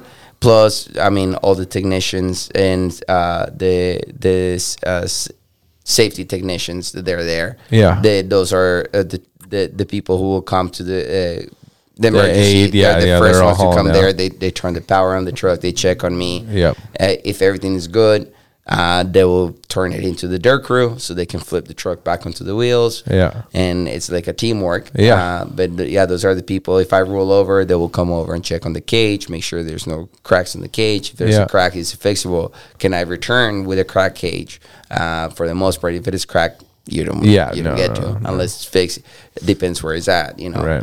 So it, it's it's a lot of logistics, and sometimes I mean, especially now that we're in a point series competition, we wanna like push our limits. Uh, like we don't care. Like hey, Yeah. let me go, let me go. I'm trying to win, uh, compete for the points. Right. And it's hard because I mean, like I said, we're also competitive, but we gotta understand that safety is more important. That's right. Uh, so that's why there's like what we say the party poopers out there. You know, they come like, no, you can't do this, you can't do that, and we have to accept it. I mean, I Yeah. understand it's hard. I mean, Tyler and Tyler was fighting the other day a little bit about it for the same reason. It's like, well, it's hard to for to accept it for us because we're good. We know what we're capable to do, and and when they come tell us no, it's like, okay, yeah, You just kind of got to deal with it. Yeah, have to accept it. Yeah, It's always just uh, safety first and move on. Yeah. yeah. like I said, it's, I mean, it's an event for all the family. We don't want the family to come to one of our events and see something bad happen. Yeah. you know? Yeah. see some yeah. carnage or somebody get really hurt. Yeah, no, Yeah. yeah. Fortunately, they has a good record in the in the company. We're, I mean, we're still smiling after every event. Everybody Yeah. goes home happy, and that's Yeah. the way we want to keep it. We want to Yeah. keep this. I mean, it's amazing. The industry is growing. Like I said, it's growing. The mark the markets of places that, that we want to go to in the future. It's it's just gonna be it's, it's becoming way it's becoming way better. We want to go to a lot of a lot of new new markets that we're tr- the company's trying to launch. uh, like a pay per view with the with the VRs. So Ah. that, that that's going to be so amazing to watch, like to be for the people to be able to be watching like at the World Finals. I want to watch Mark drive the truck. Yeah. Oh, in the the Oh, driver's view. Yeah, Yes. that's that's that's the goal. That's the goal. I don't know how far it's coming Oh, from, yeah. It'll, but it's it'll, coming. be, it'll there. get there, man. yeah, it's got to be. It'll get Yeah, there. yeah, I know. So I mean, it's there's so many new things coming up for the way that people can get involved, and and with the market of like new countries, new places that we can go. Like I'm excited. I'm excited to see where this industry is going to be ten years from now. I all I know is it's going to be way better than what it is. Uh, It also, just keeps getting better. It seems like. also more competition. A lot of the independents. Uh, there's a lot of independent drivers, and now they're competing at the same level as the company trucks. So that's very interesting to watch, you know, to see. So that's making the company trucks even drive even harder. Uh, so I, I I give this company like another five years, ten years when we're gonna see a lot of radical changes into the sport. Yeah. So when you say um, independent companies, um, as we were talking before, like when I went to the to the show, I want to say maybe one of the most famous original um, trucks when we were little was Bigfoot, right? Yeah, yeah. And I, I noticed that there, he wasn't at the event. Um, so what is that's because he's an, in- independent and he's outside of the Monster Jam brand. Correct. That that's what what's happening. Um, uh, it, Bigfoot is has his own tour. Actually, he's touring I think with Hot Wheels. Um, so th- they have he has his own tour. Uh, he's not racing with us. I don't know what reason. I heard some rumors that there was some conflict back in the day. Um, whatever it was, he's just not with us. I mean, I, I when I first started knowing about monster trucks when I was in Costa Rica, I knew about Bigfoot. Yeah. That's what I knew about in Costa Rica and a lot of, a lot of the Latin countries. People call monster truck Bigfoots. Ah. They, Okay. they don't call they don't call them monster trucks. They call them They Bigfoots. related Yeah, to yeah. that. All the monster trucks are Bigfoots. You Yeah, know, yeah, yeah. so well, it's so I get iconic a to the the image of a monster truck, a Right. big blue Ford. right. Yeah. It's like what you remember. It's what you know. Totally, totally. So, so no, it's it's funny because like I mean, I do remember watching when I was in Costa Rica, watching Monster Jam on TV at the beginning. I remember watching Grave Digger, always with the red headlights. I mean, Oh, he's yeah. been around what forty five years now. Yeah, that's a really Um, iconic, uh, you know, truck. Right, and he, he's the one who started always like with, with on the ragged edge every single time that he went out and he struck. Like he went out there pushing the limit, Tearing that ev- body up. every single time.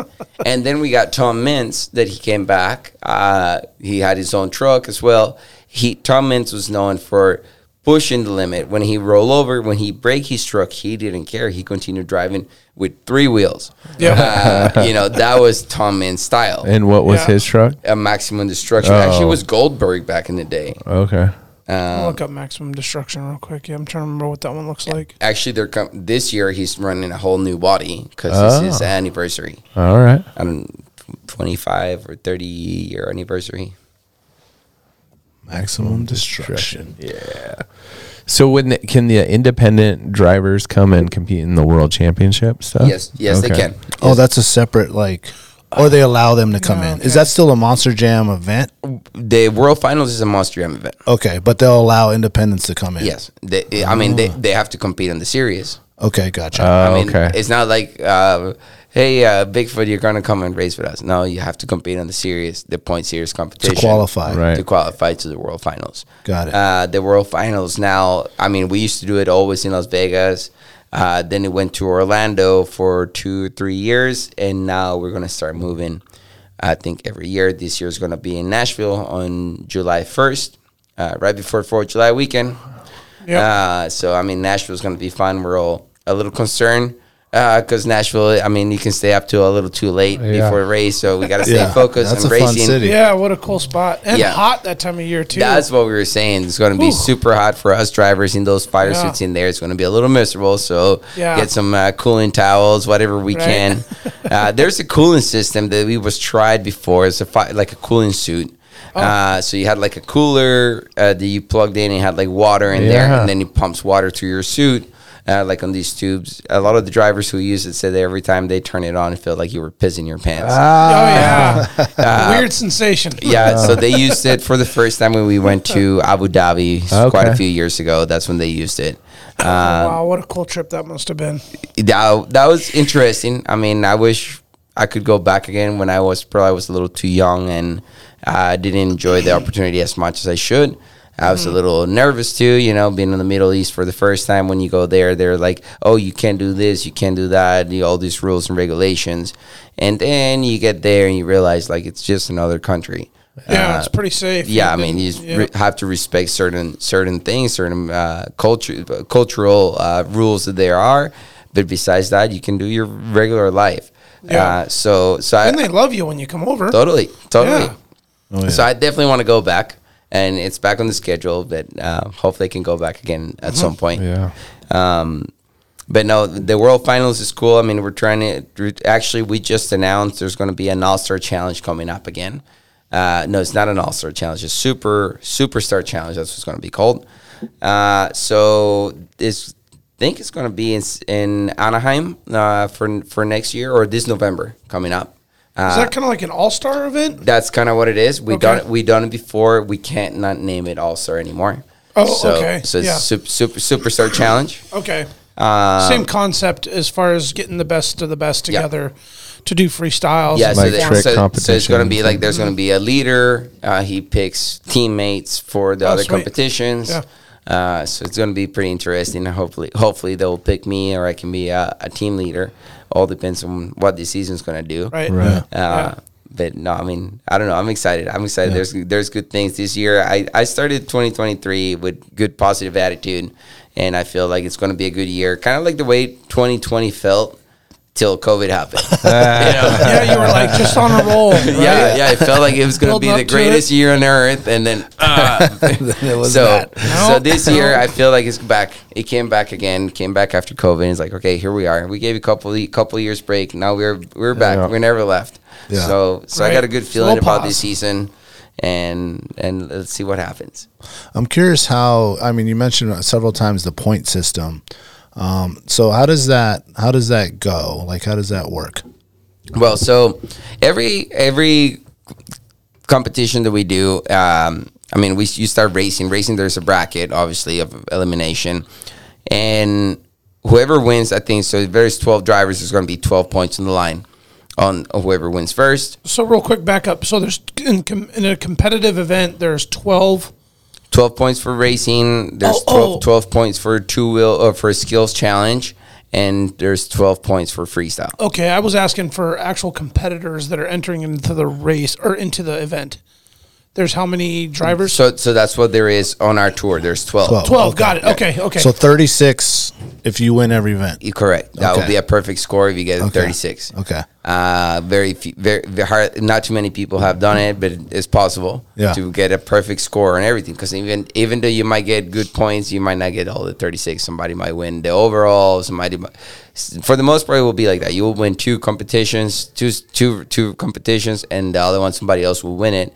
But the consistency of all the elements, that's what's going to give you the, the high score. Because Okay. I can finish, I can finish uh, th- third in racing, but if I finish first in, in skills and then I finish second in freestyle, I might be the wi- the winner.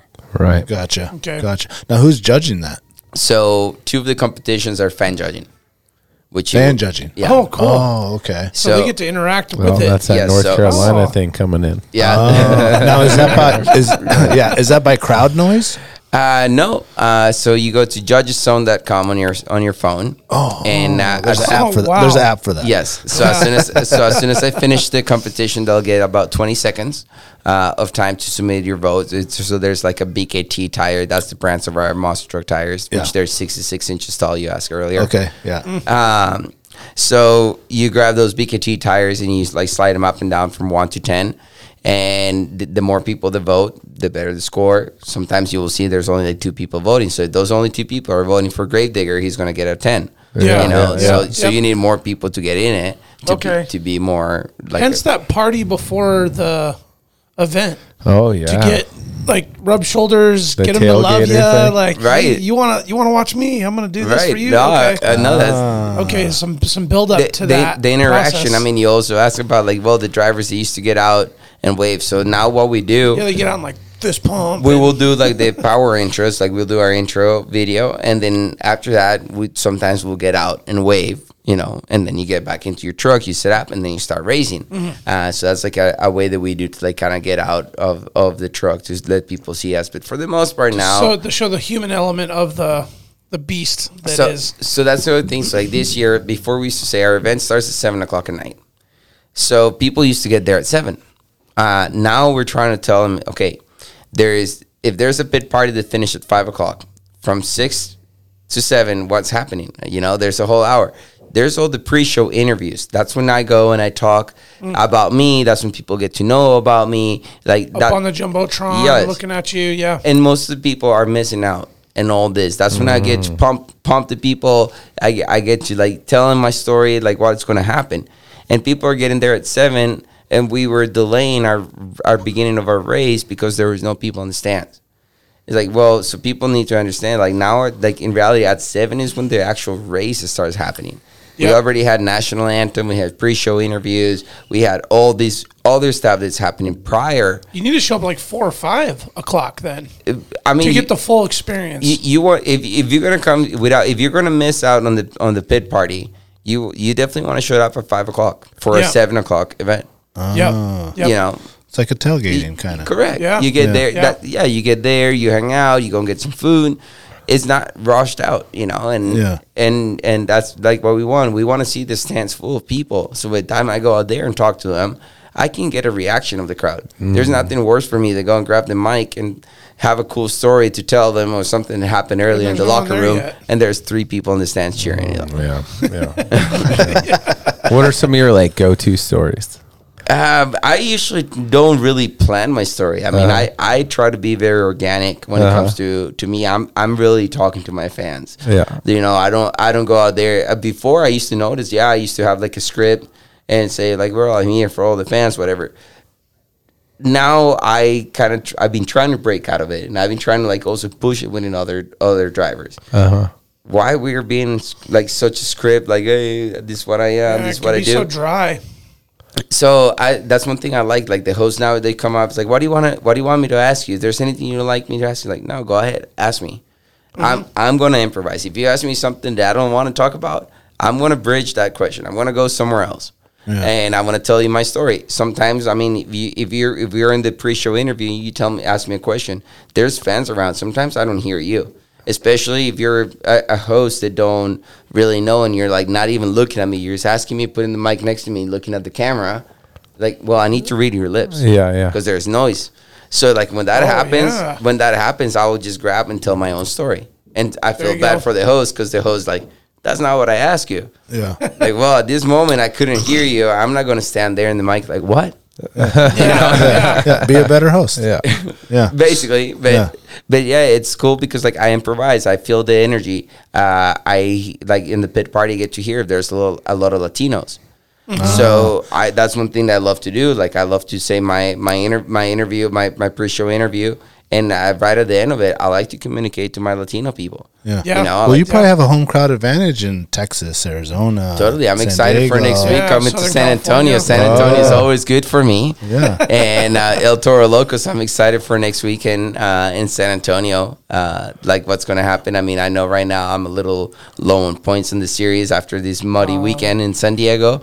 So San Antonio, I feel like I can redeem and get by myself, back to like the third or second place in Yeah. the, on the on the season. So Right. Let's go back to the points because you said there was a total of 36 points Per- per, event. And then how many events is there and how do you qualify for the world? So, so well, most of the tours have the same amount of stops. Uh, Okay. I can remember. I think I have a 17, 17 stops uh, from the beginning of the year till to the World Finals, basically. Okay. So all these points are are they accumulate. Actually, have uh, two or three arena stops in be, before the World Finals. Those arena stops, the points don't matter Okay. for for That's the just World like Finals. prepping to go Tho- to those points will matter for that event. Then for for like for us like our personal ego, but those points don't matter for the World Finals. Okay. So right now it's when all these points accumulate uh, throughout the whole season. They can deduct you points. Oh, you- that was going to be a question. yeah, the points So can if be you deducted. Violate something or Yeah, if technically, if you hit another uh, race truck, like if the truck's parked and you roll over and you land on top of it, th- Oh. that could be one of the reasons for them to take points away from you. no, no. Um, yeah, there's there's there's several several penalties. I mean, going uh, if you go racing, you don't jump with all four tires on the race ramp. You miss one one, one tire goes off the race run. That could give you a five second penalty. And you're like, well, five seconds, that's too long. That's even longer than what it took me to do the whole the whole lap, you know. Yeah. But, there goes your points. but yeah, so so you got to be careful. Uh, I if you do the stoppies, when you do the skill competition, we do stoppies and sometimes we try to do combos. Well, if you're gonna do a combo, it's okay. But if you set your tires down and then you try to get it back into the rear tires, for example, that's not a combo anymore. You're Because touching it's not a fluent mm. Right. motion. It's now a ah. new trick. Correct. So, Okay. so before you, I mean, some of us, even myself, I'm guilty about it. I push the limit. You know, I do it, and I'm like, well, it wasn't a real combo, but the fans still love it, mm-hmm. so they're gonna vote for you Raging, and stuff. Ah. yeah, yeah. So now the rules like that, like, well, if you do a combo it's not a combo, they can take the points away from you for that one. If so, Gotcha. Gotcha. so, so I mean, there's there's strict rules actually in the first the first week of the of, of the season. That's the first thing you do. You get a page with all the new rules or the old rules, but just you can have a reminder. So whenever something happens, you don't go like, "Hey, why why are you taking the points away from me?" Uh, it's like there no here it is. There's a backup. There's all the points, all the rules. What what do you need to do? Yeah. So so it's cool because I mean, obviously, uh, all the drivers are always trying to find a way how to cheat the system in a way. Yeah, What find an edge. Yeah. yeah. Mm-hmm. Of What course. can we what can we do to get that Everyone's competitive advantage? there. Correct. Yeah, yeah. Well, let's get into the tricks. Um, because you you were saying some of the names of the tricks, and so I'm I'm curious if we can maybe demonstrate with something what the or Yeah. pull, Okay, up, maybe we could pull them Yeah, up. that'd and, be cool. And uh, if anyone's listening, jump on the YouTube page and watch this, or go to um, go to Mark's page or their Pull up YouTube uh, page. Houston 2022. Okay, here. maybe we'll pull up some of them, and you can describe what the trick names are. Well, I mean, so we have like, I mean, there's not. So that right there is a slap wheelie. So you see, you make a jump, you land, you slaps, and then you do a wheelie. That's, Okay. That was like the, that first trick right there. That's a bicycle slash rollover that we save. no, so so the bicycles are basically when you go on the side two wheels, which is one of the new popular tricks. You try to get on the on, on, on the side. You try to ride it as long as you can. Sometimes you get into uh, a cyclone, uh, a sidewall cyclone. That's what we call it. Okay. So it's like when you do a bicycle. That's got to be a stoppie right there. That one's yeah. So the stop is standing in the front two tires. When you put it in reverse, it's called a moonwalk. Uh, we have the poppers. The poppers are when you put the front two tires on top of a, an obstacle. You you gassed it and you stand it onto the front two tires. Okay. That's popping it on, like onto an obstacle. Uh, the the the moonwalk is the one that one. Like I said, standing it On the front two, tires tires, come backwards. the one I do that's like backing up onto the container, I stand the front two tires and I start walking. It's the trick that the original was Max D, Tom Meents. He create he created that trick, and I kind of did a game with him, and I went and kind of like did it if, before he did it. Okay. So it became kind of like a joke, kind of controversial. I thought he was mad at me, but he was mad at me because I got up in the container and I didn't attempt it. Like if you got up there, you should have attempted. Yeah. Uh, so, but then I, I did it. And so the, the name of it is the Maximum Moonwalk. Okay. When I did it, some of the fans and my friend John Stefanaro, one of the hosts, uh, they called it the Mat- Matador Moonwalk. So that's what it's been called. The Matador Moonwalk. That's what it's been called every time I do it. I still feel like it needs to be named the Maximum Moonwalk because it's original from Tom Meents. You He know, invented it. So Yeah. yeah, so I kind of like I that's the way I call it. I call it the Maximum Moonwalk. Yeah. Um, Oh man. so yeah, so that's that's a st- that's a stoppy. In it, it's weird because now they're calling the stoppies moonwalks as well. Just even when you're walking forward. Forward. Okay. Uh, I but I've, I've I remember the first the stoppy was stamping stomping on the brake and getting it on the front two tires. Yeah. So obviously. yeah, that happens quite often. Yeah, yeah, just, yep, shut her down. I, I always said like I don't wear the word loco on my chest for no reason. Yeah. And for those loco means crazy. Yeah. And I'm definitely the craziest one out of all. I mean, there's three other members of Team El Toro. They're very good drivers, all of them. But I'm definitely the craziest one out of them. That's, Yeah. that's why I'm You there. get that? You get that trophy? so I noticed when I was in Seattle that not everyone. Um, I guess you, it's a container that you go and you do a whole backflip, Right. right? But not everyone can do it.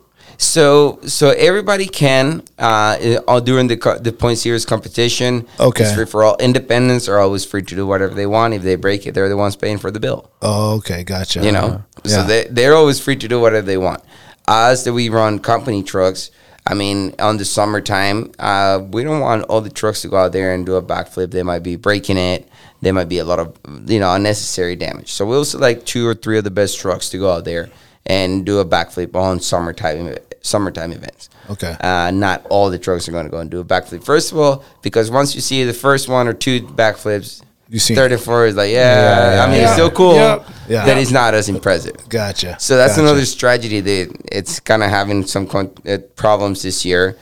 Because if you're the first one that goes and does the backflip on freestyle, you're probably going to get a higher score than anybody else. Ah, Yeah. Oh, I see. So Right. then they had it if you win freestyle that you can select your point of starting your next freestyle. Oh, okay. Gotcha. So while Cynthia did it this weekend in San Diego, or the last weekend in San Diego, you know, she went and won the first freestyle. So she selected the next day, I want to go out in fifth place.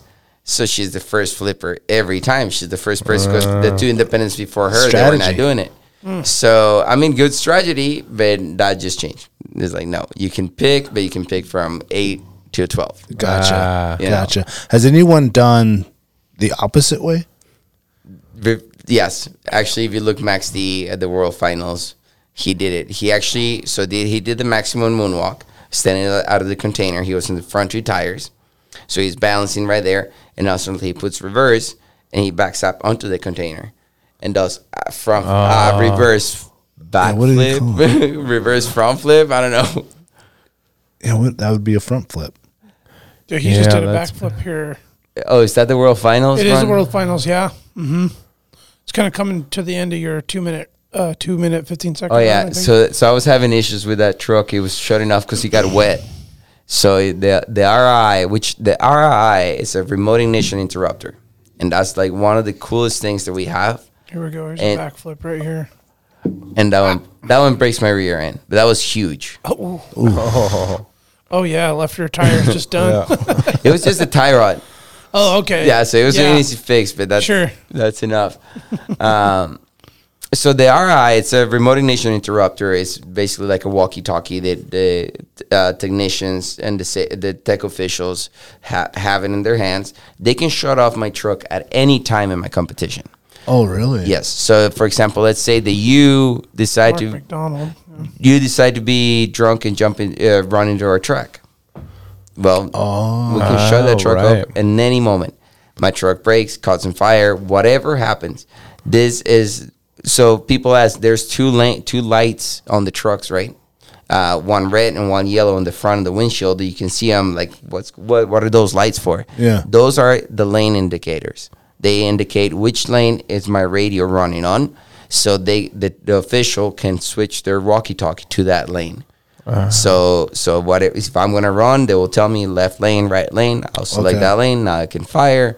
Once I fire, they will test the radio. They will shut it off. They will refire me again, and then they will send me to the track. So everybody who is there in that stadium in charge with an RI, they can shut me off at any moment for whatever reason. Yeah. Is there a trick that um, people are? I, I think of like when you know the snowboarder did the 900 or you know he did the first time Tony Hawk did the 900 is there something that's out there that people have been trying but have yet to maybe do in a competition or is there still waiting to So I mean, well, there's a couple tricks. One, which actually on that video of the World Finals, you can see it where I do the the backflip into moonwalk. Okay. Uh, Yep. That's, that's one of them. Uh, one of the tricks that everybody like to to land that trick is very hard to do. I mean, it doesn't matter how good you can backflip, you have you have to land perfectly in order to get that rebound, to get to stand, and to control it. Yeah. Yeah, because you like rip the motor and you're like bam, and you pop back up to get under the front. Right. So Yeah, so, it's like a timing has to be perfect. yeah, it's, it, the, when it rotates, it just has to land on that perfect timing of the rotation. If it lands Yeah. a little over, it's going to land flat and Yep. it's not going to rebound. Yep. Um, the one trick, I mean, that a lot of people have been doing is the bicycle into onto the cycle, the the the, the cyclone donut, basically. Okay, okay. Uh, which that's what Son-uva Digger from uh, Ryan Anderson. He did it. Uh, he does the bicycle. He starts going. He lets it kind of fall. There, he just did And- it in that that Yeah, trick right the there. moonwalk. and, and then he just starts like going, going, going, going, going crazy. Uh, then I'm gonna say probably the corkscrew. The corkscrew consists in hitting the backflip ramp com- a little sideways. Okay. And as you're going, you're kind of twisting in the air and landing. Yeah. A lot of the fans come over and tell me, "Are you gonna try a corkscrew?"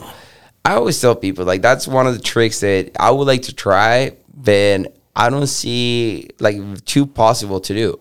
I see it like every time I'm going to do that trick, my truck's going to land on the cage, and these trucks are not meant to land on the cage. or you'll Okay, break, right, or you'll break a suspension component. It seems the way it'll land at an angle. I mean, that's eh, that probably will happen, but that wouldn't Yeah. even be my worry. My worry is Oh. more landing on the cage. I mean, they're Okay. not. The, my like And right you now, getting hurt.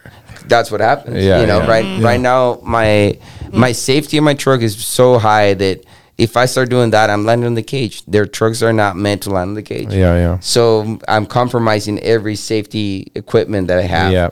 At the sa- the roll cage, I'm compromising it. So that's why I tell people like I wouldn't, I don't feel that comfortable trying the Right, right, the, right. the, the the corkscrew. I would Is like anyone doing it? uh, they Mark, Mark McDonald, I think no, uh, Corkscrew. yeah, put corkscrew. That would be easier to find. Uh, it was the World Finals. Uh, Cam McQueen, he's actually a Canadian fellow. Um, he did it, and a lot of people has been trying it. Uh, Brianna Mahon, she tried it. It's a long video actually. Let me see if I can find a shorter one. Um, she tried it, and and that was like not the safe move to do. You know, like when I saw her do it, like, eh, that's not not really what you want to do. Um, Oh wow, There it is. that was you just did it and landed it. Yeah. Play that back. again one more time. Yeah. Bam. Is So- that is that what you're talking about? yeah, that's, Yeah. that's so how do you how do you practice these moves and like is there Yeah. practice times and like Well, are you practicing when you're in the competition? I mean, I never practiced how to do a backflip. When I when I when we got to Costa Rica in 2018, uh, the first time I performed in my country, that was the first time they gave me the green light to do a backflip, and I'm like, well, I never done one, but they're giving me green light, so well, I got to do it. I mean, I seen it, Yeah. but I never practice it. You you're you're not gonna get the chance to practice a backflip. You know, are you, unless just go for you have to have the the confidence. You have to have the confidence and feel believe that you can do it and go and do it. And if you cannot do it, then don't even try. Basically, that's the way it is. Uh, like I said, we have the Monster University. We try. We learn how to drive. We learn how to try maybe how to do stoppies Okay. uh, some of these tricks. But when you're trying to talk about backflips, these type of tricks that if you land on the cage, you're gonna break the truck. It's a lot of damage automatically. You're gonna do Yeah. five thousand, ten thousand dollars worth of damage just by landing on the cage. You know, uh, so so when you do those things, you have to like be co- co- confident of your skills of what you're capable to do. That's what you're probably talking about right there, Hallmark, where you'll just land right on the cage. yeah, So there's a right about here. I think it's this one. You just bam. yeah, Oh, right on the top. Yeah. If you don't hit it right, it just ends you. correct. Right? Done. Correct. night's over. Yeah. That, yeah, night's over. Those hurt. Yeah. those hurt. You definitely have a headache. I mean, I me and you can see everybody, and you can you can know, you tell you can tell when it hurts. Yeah. Uh, you see people in the stands, you're like, ooh. yeah, that can't be good. Yeah. Yeah. For the most part, they don't hurt us as much. They'll give you a little headache, you know, or something. Uh, but yeah, there might be hmm. some hits. You know what? Some of the worst hits I had is rolling over backwards after doing a wheelie in a small arena. Mm. So you do a wheelie, you land onto the pot, and you're like right there, and then slowly the truck starts rolling backwards. Those are the worst. He's like, it's so slow, and like, why? That shouldn't hurt. It was a very slow rollover. When it touches the cage into the ground, for some reason, it's like hmm. hurts so much. Your the way Sends you're that strapped inertia in. right through there. Yeah. Yeah, like I don't mind like a forward momentum rollover, you know, coming over, roll over in front of my front tires and back into yeah, the like wheels. that. Like that's not I don't mind, but that backwards straight into the cage, those are painful. You know, uh, good thing. I mean, I, I'm saying painful, but it's not. It's to the point where like it's not that bad. You know, like when you're doing it so often, you get used to. You kind of know how to uh, like embrace your body, and you're like, all right, this one's gonna hurt, and yeah, it does hurt. It gives you a headache, but y- you're prepared for it. You know, you're not, like the first couple ones when you were not prepared. I was just sitting there, and yeah, my legs were flying all over the monster truck. Like, where the heck? What's Yeah, going yeah, on? yeah. So, so it's a learning curve. You know, the first time you do it, you don't know what what to expect. And and and that's what I keep saying. You know, when I'm driving, the first couple times, like I jumped that big, like the one in Canada, I was super afraid. And the next time I did it, it's like, well, it wasn't that bad, so I can push the limit even more. And that's how I got to the point now where it's like I don't care jumping, holding the pedal to the metal. When before, like you go hold it for two seconds and let go. Okay, let's jump now. Yeah. Now I'm just holding it from the back, of the one end of the track, and hoping going for the it. best. Yeah. Yeah. To, to the point where like, I mean, the equipment is not going to handle it anymore, and that's at like, that's oh. at the limit that we are now. We're pushing the limit so much that the equipment needs to improve in order Right. to for us to continue improving. Yeah. I see. Yeah. I had a I had a question in regards to the equipment, the pit. So, like NASCAR, you got a pit crew. You pull over, you change tires, you change a brake caliper or something. What is your team like behind the scenes when a repair or maintenance uh, needs to be performed? What how what, what's that like? So it's all hands on deck. Okay, So okay, so the way it works, we have one head technician per truck, uh, Okay. one trailer lead. like a pit leader, crew leader. Right. Okay. And we ha- we we have the trailer lead. So in one trailer, there's two Monster Jam trucks with tires, parts. So there's three people that works out of each trailer. Okay. So obviously, so I mean, my my my technicians, his name is Mark. Um, I mean, whatever. There's several people. Then when the truck actually breaks during competition, and say I break a transmission, anybody, Big deal. anybody who is there, doesn't matter if that's a mechanical grave digger, Oh wow. all hands on deck. Oh, when you say all hands, not just the El Toro ah. team, loco team, it's like, like a sense of everybody community. get this because thing. everybody works for the same company. All right. yeah. At the end of the day, we want that truck to be back on that the track. venue. It's about the performance and get everybody out there. That Competing. that- uh, yeah, that truck needs to be out there. It cannot miss an element. That's the main Okay. goal. So since we all work for the same company, we're going to make everything we can for all those trucks make it back to that competition. And includes sharing parts. That's why, like, that's what happened Okay. this weekend. Like, I broke a four link bar.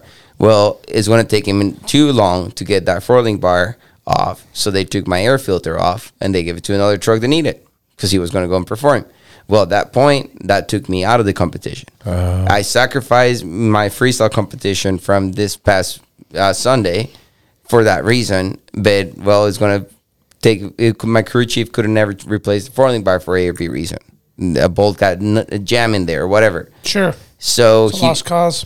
and with all the mod, and at that point too, it's like I'm just hurting my truck. There's so much mud on the track. I'm just hurting. It's like it's a smart decision to just step out. Yep. It hurt me in points. That's why I'm six on, in, in sixth place right now. Mm-hmm. But it's just the beginning. It's just Yeah, week number yeah. two. I mean, we still have what 15, 14 more weeks left to go. Yeah. I I can turn this thing back around. You know. Yeah. So it's for the greater good of the whole crew involved in the venue, too, right? right. To to have a truck running like you sacrifice your air filter for the other truck. Right. He can be out there. You're done. You're done anyway. Yeah, So- pretty pretty much. And I Yeah. and, my attitude was done too. Man, it's the second day of being in that mud, and you can hear nothing. Nothing is Oh. performing. You want to do all the cool tricks. You know, you talk to all the fans in the pit party, and you tell them like, "I want to do this. I'm going to do this for you," and then you go there and you cannot do anything because of the conditions. Mm-hmm. Right. So It's disheartening. It just kind of takes you out of it. Oh yeah, bit. oh yeah, it's frustrating, man. I mean, you you Wow. you, you have expectations. You want you. I mean, if, let's say you come over to my event, I'm gonna be all excited because you're there supporting me. Yep. Now I want to show you what I'm capable to do, and then we get weather conditions, and I cannot do anything. Yeah. You know, That's a kick in the nuts. totally, totally. Yeah. Let's take a quick break. We'll be right back. Yeah.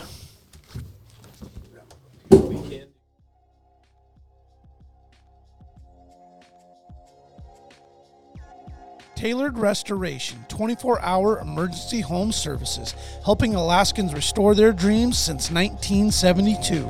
Services include fire, water, mold, post emergency cleaning, repair, and remodeling.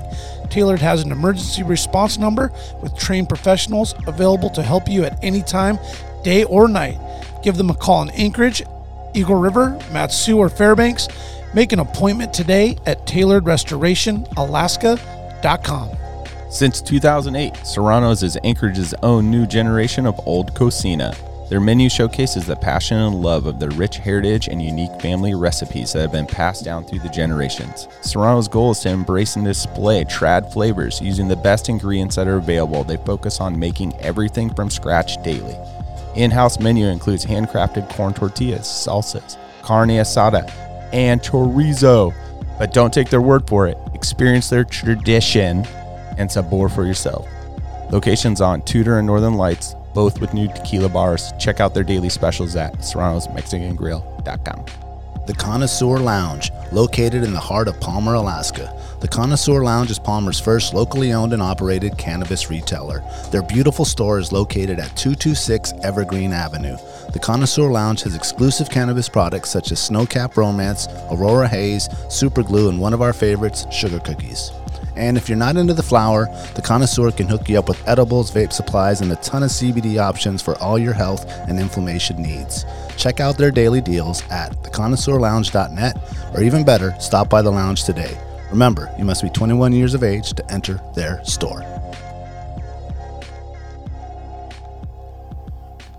All right, we're back. Hey, I wanted to just throw out another shout out. Earlier in the show, we we uh, touched on our amazing uh, turnout and experience we had with our on-site live podcast at uh, Palmer Ale House. Uh, thanks to BHA and Palmer Ale House, Corey, uh, the GM, Corey, the owner, uh, Boomer, our, our waiter, the staff. They were very accommodating. welcomed us with open arms.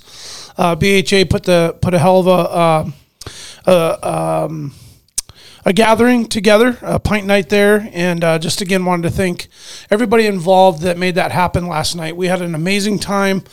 Um, can't wait to do another live event, and, and it, it's always because of the people that are involved. Uh, another shout out to patreon.com. Uh, Check it out. Uh, again, that's patreon.com uh, backslash Alaska Wild Project. Um, make sure to, uh, if you're interested in, in wanting to help out, um, whatever you can do to to uh, you know provide a little something to um, provide resources for us to keep building uh, on this business and uh, yeah. uh, this project and, and our message and uh, bringing really rad dudes like Mark in and um, again doing doing you know events. Yeah, and it could there. be anything so from one dollar, five dollars yeah. to depending on whatever it is, yep. and all that little stuff helps us, you know, pay for the rent and the equipment and all the stuff that, like uh, like Jack mentioned in the beginning of the show, we're all full time family, you know, dads. We got full time jobs, businesses. Obviously, kids got soccer, hockey, baseball stuff going on, and we're trying to do all this stuff for the good of Alaska. Um, so you know, it's kind of taking time out of our busy schedules to do this. So any support that is happening there is is greatly appreciated. Um, also support all the sponsors that sponsor our stuff. Um, big thank you to those guys. And, and, a simple thing as far as like just buying a hat, buying a buying a shirt from our website, or going down to Barney's and and buying something there. I mean, all that stuff is going to the same cause. So thank you for the people that have done that, and we're continuing to put out new stuff. Uh, we just got some new um, hoodies out, and, and we got some new hats on the way. And so just keep checking back on the website and uh, and and check for some of the new products and all that stuff. And definitely, if you have a comment, uh, leave us an Apple Podcast review. That's always helpful. Um, subscribing to the YouTube channel. That's a simple, easy thing that just takes nothing. Um, even if you're not watching it, you know all that stuff. Our goal is to get to a thousand. I think we're at like five uh, twenty or something like that. So we're halfway there. Yep, it's yeah. growing fast and then uh, Jack's trivia. Do we have the button? We don't have the button. We're, we're, we're still working on, on, it. Yeah, yeah I actually found button. a really cool dude that is like profession is making jingles. Oh, for that, so we're working on it. We don't like we're, the old jingle. Uh, we lost it. I gotta find it. Oh yeah, I love that. Like jingle, it got deleted off the button. Yeah, yeah. No, I figured. Yeah. But I found this really cool dude. I ran into him randomly at like a car wash, and uh, I recognized him. and We were chatting. I want to get him on the pod actually his name's Eric, and uh, I said, well, well, you're you're retired now. What do you do? He's like, well, I make jingles for commercials and Yeah. advertising. I'm like, oh my god, you're our Like guy. trivia. yes. I'm like the first thing I thought I was like, bing, we need to get him to make us a trivia jingle. So yeah, we'll get a hold of you, Eric, and get that rolling. All right. Well, you guys can just do your own um, jingle right now. Yeah, in my head. All right. I used to be pretty good at beatboxing, actually. ooh, beatbox jingle. I'm a little out of touch now, though. Little rust. Don't get me started. All right. Well, so you're gonna have to answer last because you'll we're, de- we're definitely gonna go monster truck today, and uh, Oh, a little less like uh, random Alaska fact. All right. Back in Um, bulldozer days, I guess. you know, we saw the big air earlier, and that was pretty high. So what's the record height in a monster jam for vertical in feet?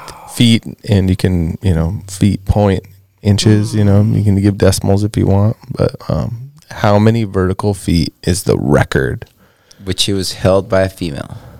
Hell yeah. Ooh, Good call. Damn. Well, he um, did mention, he said he thought he went about 20 something feet. I, am I'm, I'm going to say uh, 31.7. Ooh, Ooh yeah. that's pretty good. That's that's probably way too high, but man, that's- I'm gonna say Go 27. I think it's about 32. So holy it, shit, I'd be close if that's true. it's 45.472 feet. A high jump in feet reached by Cynthia Gunther. Got Cynthia. Gauthier, She's my best friend. We're, we're on tour this year. Oh, awesome. At Monster Jam World Finals 20, Yeah. What what year was that? Was that, That- last year? That was before before COVID happened. Oh, okay, before COVID.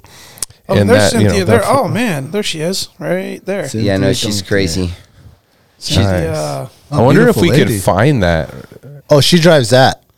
Yeah, so, Lucas so she used to drive the Monster Mutt Dalmatian, and last year they debuted this truck, the Lucas Oil Stabi- Stabilizer. Okay. And she's the driver, which Because they're a huge sponsor. she was right? in Seattle, wasn't Yeah. she? yes, she Yeah, was in. Seattle. Okay. Yeah. Uh, this year she's What a cool driving even better than what she did last year. I mean, she's been winning three freestyles out of the four freestyles we've done so far. Damn, Um, she's if- badass. I don't know if you can go to her Instagram and there's a, Oh, sure. there's a couple Yeah, there's one jump there. that she's driving the Monster Mutt Dalmatian blue version. This this jump was in the World Finals in Las Vegas. It's one of the biggest jumps I I seen of her doing, and I always say like, what were you thinking when you did this jump? Jerry had his baby? Yeah, yeah. Oh, wow. I didn't know that. Congratulations, Yeah. Jerry. Uh, Daughter, right? What was the name? Oh, baby. Uh, baby Julia. Yeah. Baby Julia. That one right there. Yep. uh, the blue one. Yes. Okay. Look at this thing. Oh, Whoa! what? oh my Damn, gosh. is She, she okay? alive? That was like a hundred yards. Whoa. So it goes Fuck, off a jump, a hundred yards in the air, and lands right on the. I mean, that is no over exaggeration, folks. Three that rows. was a. What's this video called for people dude. that want to watch it that are listening? Oh, oh my. God. Or it's on her Instagram. Yeah, it's Yeah. on it's on her Instagram page. Cynthia Gauthier, Cynthia G A U T H I E R. She Whoa. said, "If you're gonna be dumb, you gotta be tough. Send it. French kiss, hashtag kiss. fresh, fresh, French, kiss, jump.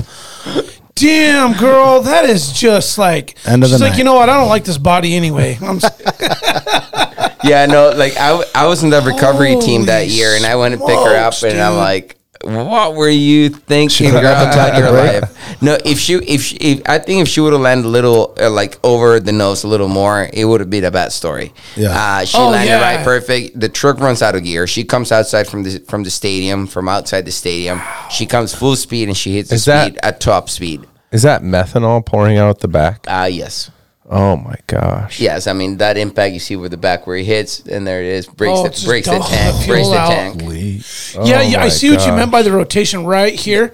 Like if it would have rotated a little more, it would have been on the cage. Yeah, Yeah. that could have been a very bad story for her. Uh, Oh, my I mean, goodness. good thing that didn't happen. I mean, Hell hey, yeah. hey, probably would have nothing happened if it would have landed more, but it could have it could have been a bad story overall.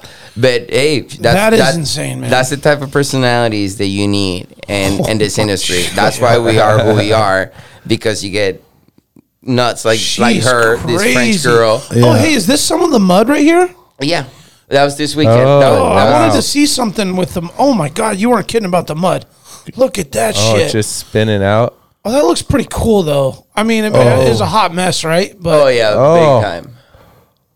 You can't even see what the truck is. It's just Yeah, covered in mud. Like I mean, it's just because you know the shape, but like you can't do anything. You try to turn. Those are things when the conditions are like that. You turn and you got to use less less throttle in order to control it. If you press the brakes, it's like being in the snow. Oh, You're slide. just gonna Yeah. slide. oh, slide around. so yeah. so you gotta like really think about like what are you gonna do. Damn. But yeah, that was the conditions. That's how San Diego was this weekend, which San Diego hardly ever rains. I know, it just it's happened to be- California. yeah, Yeah, beautiful was- California. Yeah, that's you see pops. That's one. Of, that's what the head the the trailer. Everybody's just muddy. yeah.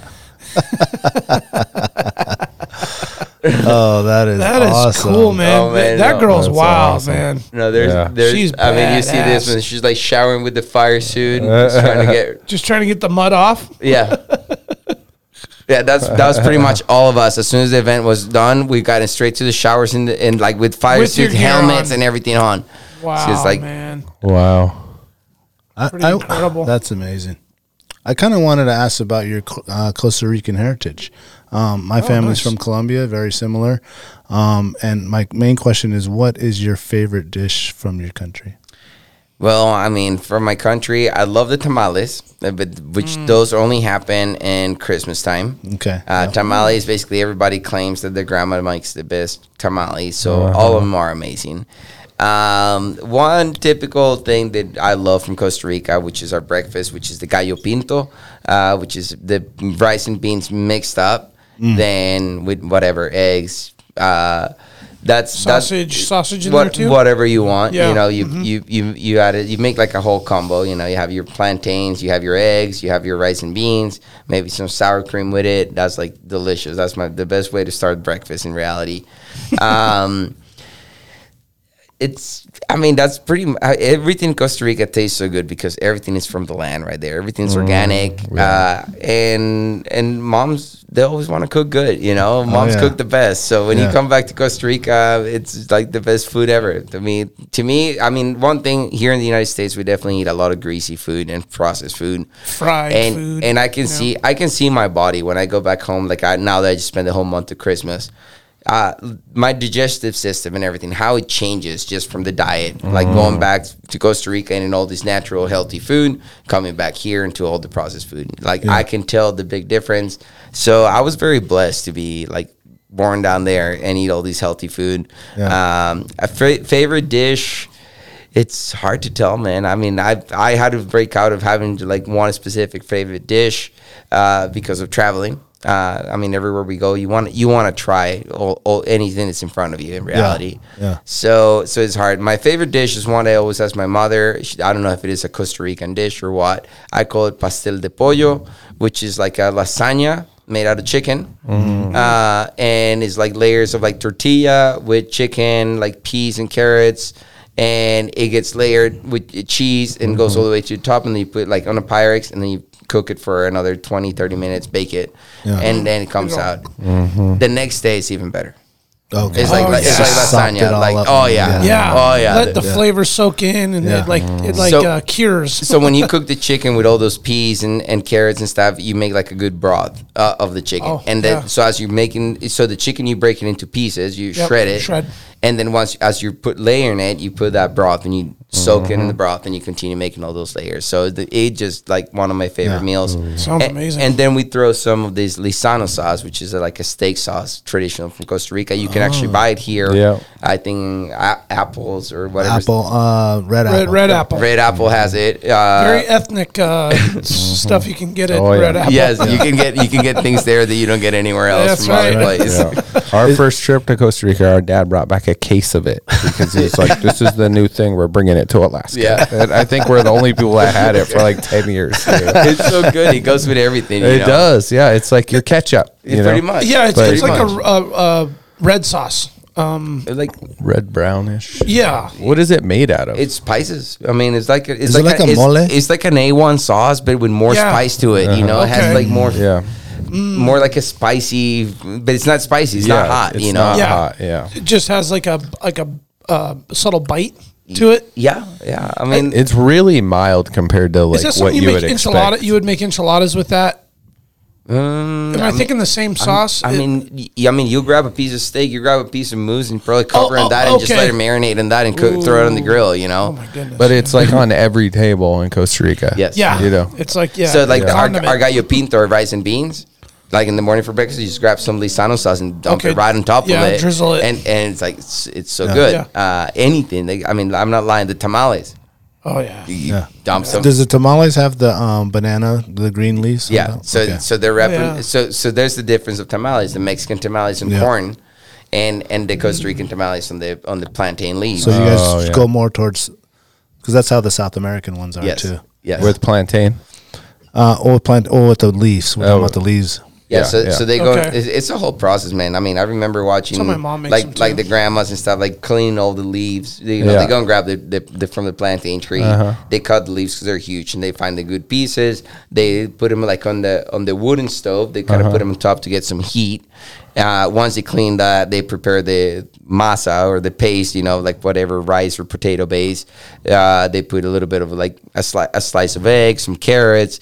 Uh, I love the ones that they put either raisins or um, figs. Oh. Uh, Oh, okay. So that will For give it a little bit. A little bit. Some Yeah. people put some olives in there. Every every every every grandma has her own recipe. Yeah. They come from the same. I mean, there has a little bit of pork in there. Some people make them out of chicken. Some people mix them up, have chicken and pork. Yeah, You know. combo. So it's the whole thing. They're little. Uh, usually they come in, in packs of two. That's what they call. They call it a, a, a piña, which is a, like a pineapple of tamales. So they come in pairs and they wrap them. So it's a whole tradition where the whole families used to get together, wrap them up. You know, the kids were the ones make, wrapping them up and stuff, and then making enough tamales for the whole month of December. So when people come to the house, you go to any any house in December, and you're gonna get served a tamale with a coffee. Yeah. I was like, "Yeah." Yeah. Yeah. Sounds Is there great. anyone here making them? I don't know here if there's anybody making them here, but I'm Because I know sure- there was an old uh, Colombian grandmother who would make the Colombian tamales and she'd sell them. And, and there's a lot of that here where Filipino ladies are making the lumpias and stuff like that. So I was curious on the Costa you know, Rican. you know, that's one of the main things that impressed me about Alaska when I first moved here was the amount of Latino people here. The fir- I mean, even the first day that I got here in the airport, I mean, I kind of felt bad. This guy came over. He was even smoking a cigarette inside the airport, and I'm like, dude, you don't do this in the U.S. You're gonna go to jail. You're new here. Respect the laws, you know. um, but but I, I was shocked about that. But I was impressed. Like, I mean, eh, there's so many Spanish speaking people here in the state of Yeah. Alaska. Like, I It's was very ethnic. yeah, I wasn't expecting that when I moved here. I mean, coming from Florida, I mean, I mean, like trying to escape a little bit from Hispanic. Nope, it's the same. it's the same. But I thought that was pretty cool. I love that. Yeah. I mean, to see there's It's so strong. many people from all over the world that people that actually get to experience and appreciate what paradise is, and they Yeah, just that's right. once you come here, you can't leave. yeah. That's right. Yeah, My mom actually makes a mean homemade tamale Really? Oh, with yeah? the green leaf and the whole. Oh, thing. she does it with Yeah. that. Okay. No, I mean, it's like you got to ask her, and then she's like, "Okay, next week." She's got Yeah, prep we're for gonna go- prepare. she's Yeah. Gotta go to Red Apple.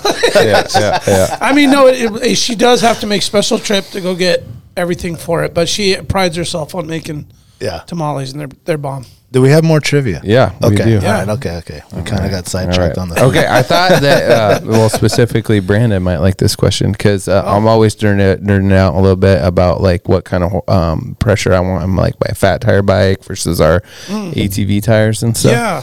Um, okay, so what is the ideal PSI for the monster truck tires? And so the, I thought that kind of how they described this was good too. They're like, f- so consider that you need the strength from the tire with like all the bouncing and stuff, and um, and then you know, you, so you, it's like a strength thing versus like minimizing um, its bounce, right? Because if it was too full, right, it would. Yeah, it's got to it's got to compress. All right. So, what is the PSI, the optimum PSI according to the fun facts um, of the Monster Jam? I like th- I like this. I like this. Yeah, this is a good one. That's a really good question, Jack. So PSI. So well, if you're like, thinking like a truck is about like you know what, a four wheeler is about forty. no four wheelers like five pounds. Yeah, like five four five, five pounds, to yeah. forty. Yeah, like so my that. three quarter ton pickup with load range G's is like 60 pounds, 70 pounds. Half ton truck is like 40, 45 pounds. But this is a whole nother level. Yeah, yeah. So my mind's just like, That's a ah, tricky one. I feel like I want to go low, Yeah, to give it some Because- bounce. Um, I'm gonna let you go first because I have no I idea. don't even. I mean, I'm I'm like I mean, it's a six, six, 66 inch tire. So, I mean, just kind of You need enough pressure to fill it. and it's it's gonna be huge. Uh, uh, two hundred pounds. Two hundred pounds, It's I'm gonna say 120. one twenty. both Yeah. yeah. Do you know what it is? of you. It's about 18 to 22 pounds. God damn it! I knew I should have went low, man. I, I, well, because like an ATV, right? Yeah, it's five. I yeah. would have said like five or six. I was surprised that it was so high. What is But I think, but it's I think it's for that that first sentence. It's like the increased str- strength to be able to land. If it, I think So, if it was, part, part, of, part, part of our suspension is the same tire, you know? Is it's in the tire? Yes. Yeah. So like if you put too much air pressure, I mean I have to change my settings on my shocks. So like we try to maintain the same standard. We've been trying different models of tires. We're like on the third generation of BKT tires we're using. Some of them, some of them there was flatter on the top. Some are more round. Uh, so we kind of found a balance where these tires they have enough pressure to the point where they don't roll over. So when you come in around the corner, you can actually drift, and they will expand instead of like fold underneath the tire because there's like so much rubber. They're soft tires, so they will fold underneath the tire and they just hook and, and roll over. Mark, you know you messed me up. You know how? how? 'Cause you- Well, you know it is a 60 inch tire. I was like, I want to go low. And then I was like, wait, I think, I, I, I think it's higher than I guess. Like, well, the, the fun fact is like it takes uh, a good probably 45 minutes to fill out those. Oh, I bet. to yeah. even get that many pounds Yeah. in it. Yeah. Which doesn't mean it has to be 200 pounds. It's just a lot of space inside between the rim to the tire outer wall. It makes sense. It makes sense. So, Yeah, so yeah. what is it? It was tw- uh, so the fun fact on the webpage is 23, but that's you know Okay. it- I think every truck's different. Yeah. I don't think it had the picture of your truck on it. I, I, I, I run I run mine a little lower. Okay. Well, and, oh and- yeah, this and- one has the zombie truck on it. This fun fact page. Well, and like Maybe the driver's a little heavier, so they can increase. No, Oh yeah, yeah, yeah, yeah, get a 300 pounder in there. Like, whoa, whoa, whoa, whoa. Yeah. Increase that up a little bit. All right, I got one more, and this one like kind of blew my mind a little bit. But um, okay, how many feet of tubing does it take to create a monster truck j- truck frame? I don't even know that. So the frame, oh, you know, like we were talking about the frame The whole frame. th- that protects everybody. If you bought a How one big stick of tube and you cut it all up to make a frame, how much I would mean, that be? I mean, do how many feet of tubing for one frame?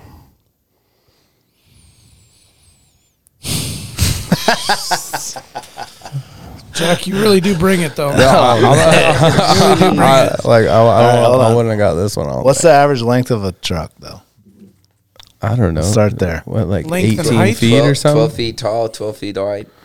Okay, so we got 12. Uh, I, I, I mean, I'm going to go 86. 86 feet of tubing. Yeah. 86 feet of tubing. Uh, I'm gonna say 125 feet. What do you think? Yeah, Mark. What do you think? He's texting his tech. hey, Mark. uh, I don't know. I really don't know this one. I'm gonna.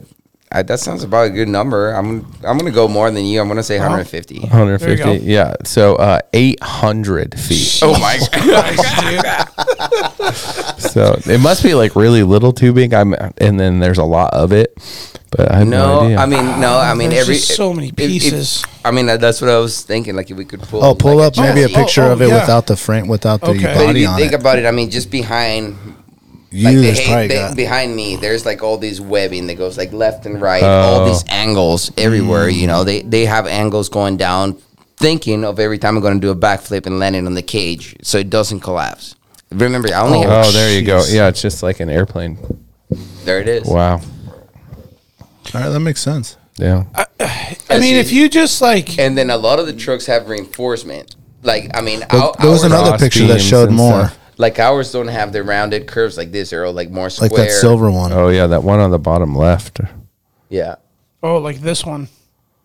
yeah. Oh, That's yeah. a shit ton. Yeah. Holy Okay, so that smokes. has the webbing on the back. Yeah, Yeah, you and see that all the star cross, all pattern. those crossbars, these Yeah. down bars right here. They go like Yeah. Yeah. Yeah. Th- yeah. Those are the ones that keep my head safe. okay. Yeah. Wow. Wow. I, Yeah. I mean, if you just took like, I got one bar at 800 feet, that's Mm-hmm. Yeah, so it's much metal. unbelievable. That's why they're twelve thousand pounds. Yeah. Yeah, I was going to ask how much do they weigh and, and what is the average cost of a truck to build? We say about two hundred fifty thousand to, to build one from scratch. Uh, Engine, chassis, yeah, suspension, hu- suspension, body, the whole housings. Thing. Oh, that shows all the suspension there too. The double, like you said. Yeah. And so, the, are those nitrogen charges in those ones, or Yeah, pretty much. I mean, they they they, they load them up every weekend. When we Uh-huh. get there, they have to like regas them, uh, make sure they're right. The altitude plays a uh, plays a big uh, affects yeah? them lot. Oh, yeah. Okay. So How, mu- like how much co- travel? Uh, thirty six inches, I think. Oh, wow. So That is amazing fabricating to build something like that. Yeah, no, it's it's amazing. I mean, what what it has become because we're at the limit of like how much lighter we can make them because the trucks, uh, the trucks cannot go any much lighter, otherwise they won't they won't make it. won't You know, hold you make a jump, Yeah. they'll just break, and if we try to reinforce them, they become too heavy. Um, Start adding too many crossbars and right. So then also on horsepower, people are like, why don't you put a bigger engine? They are bigger engines. We can produce Yeah, more big blocks, horsepower. major heavy motor. we c- b- uh, but we could put a bigger motor with and produce more horsepower out of it. But then all we're going to do is going to break more parts. Yeah. And you said it was a five what big block? 545. Big block. Chevy? Big block Chevy engine, basically. Okay. I mean, it's in house. It's bu- it's built It's in a blown up house. 502. Pretty is much. that what it is? Pretty much. Wow. Damn. So so yeah, and then we- 1500 horse. Fifteen hundred horses. Uh, we use a power glide transmission, so it's first, second, neutral, reverse, and parking. Mm. Uh, pretty simple. I mean, semi-automatic. Um, there's no key to start it. Mm. Just a switch. a bunch of switches. Yeah. Can you pull up a picture of the style. inside?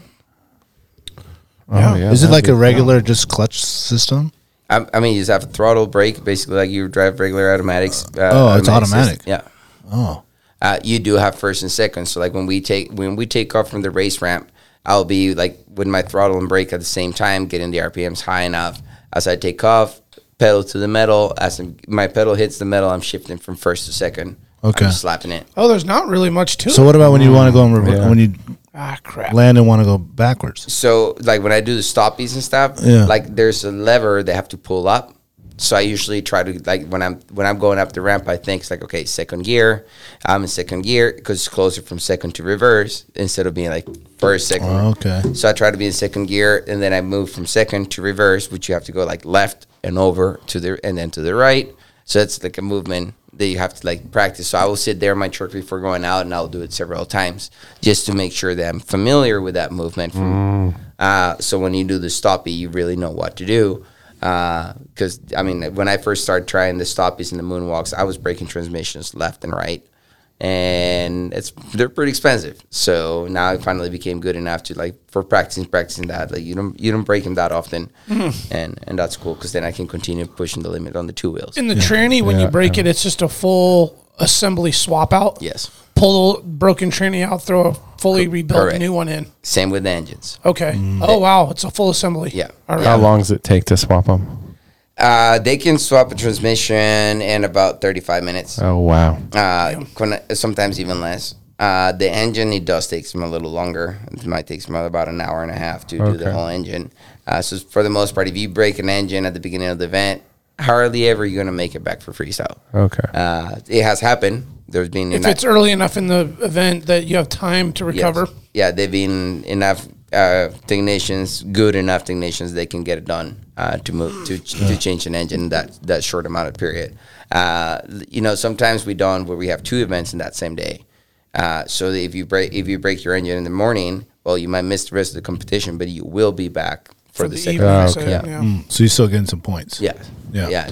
So is when you when someone wins the world finals, is that just for pride, or is there some sort of financial payout for these like individual events and maybe the final? Sadly, as of now, there's not uh, real pay for whoever wins the final and stuff. Besides the exposure, Okay. uh, and well, more exposure you get, more popular you are, more events you're gonna have, Gotcha. more money you're gonna make. Gotcha. So, I mean, more invite invitations for these and this Yes. and that. Got yeah, it. Yeah, you're one of the fan favorites. I mean, they want to see you. If you're pulling all the cool tricks, the fans want to see you. Yeah. So, so if you if you're if you're performing like that, then you're gonna have more exposure, like I said. So, so then they're going to the company's gonna want you to be performing uh, in more events.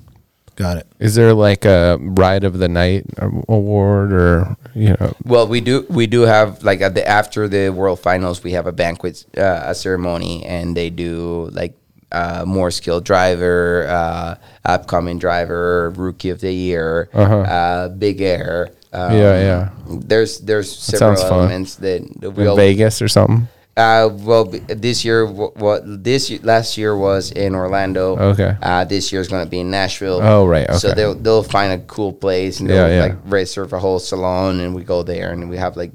Uh, we watch videos of bloopers and stuff that has happened throughout the year. So Oh, that's cool. Yeah. That's got to be fun. great. Damn. I a- Uh, go- sorry, go ahead. Oh yeah, I just had a question. We- We were talking about safety a lot, and something came to mind. Um, you know, if if a lot of us were uh, paying attention to sports over the last few weeks, we had a really tragic event where the uh, Damar Hamlin had the uh, cardiac arrest situation in the football game, and it was the first responders and the crews that came out that really essentially saved his life. And it got me thinking while we were talking about it through the show tonight does Monster Jam have like a first response team of trained individuals, or do you guys have folks that are from the local markets that you're uh, in the venue? Say you're in Cincinnati or you're in Orlando, or you're is it or is it a conglomerate of two of everybody? So we do have like our our, our tech officials, you know, technician. The, those are the first response. Basically, they will come there. They will check on us. They will put the fire out. Uh, they will get us out. Yep. On the tunnel, outside of the perimeter of the track, there's the EMS. All right. They will be always on site. We will not do. We will not even run practice without having EMS on site. Okay. So, I mean, if something happens, I mean, we have our team that they're like prepared, trained how to cut the tubes in the truck to get us out in case something was to happen.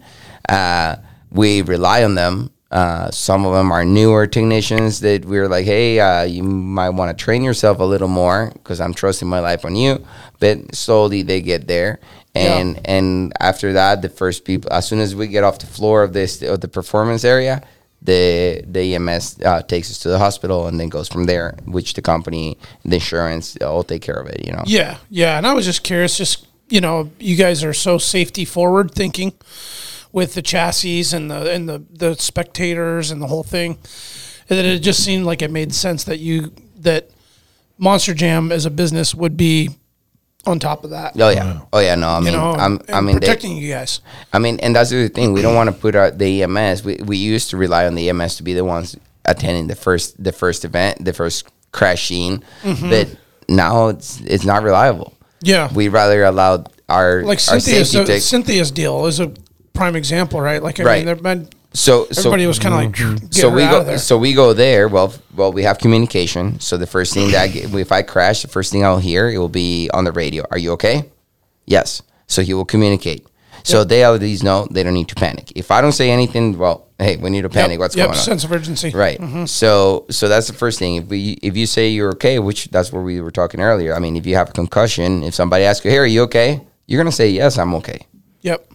And that's so so that's the thing like well that's why they if you roll over in the cage we're looking at it because that's the main thing anybody's going to say yeah i'm okay it's perfectly fine the adrenaline's going Yeah. so so that settles in. so but uh, but before we used to have the ems go into the track and then they will be standing in the wrong spot uh, they they don't know what to do they don't know how to get us out of the truck Oh. you know so the, there's a bunch of things that like unless you have a a trained personnel to do that. So that's why the, the safety techs are the ones that are going to take us out, check on us. Uh, if I'm climbing out of the truck, they'll be there waiting for me to hold me out Yep. before they roll the truck back over. So that will be like the first re- response. And then from there, it takes to uh, more prepared hands. So you have to deal with something more serious, obviously. Cool.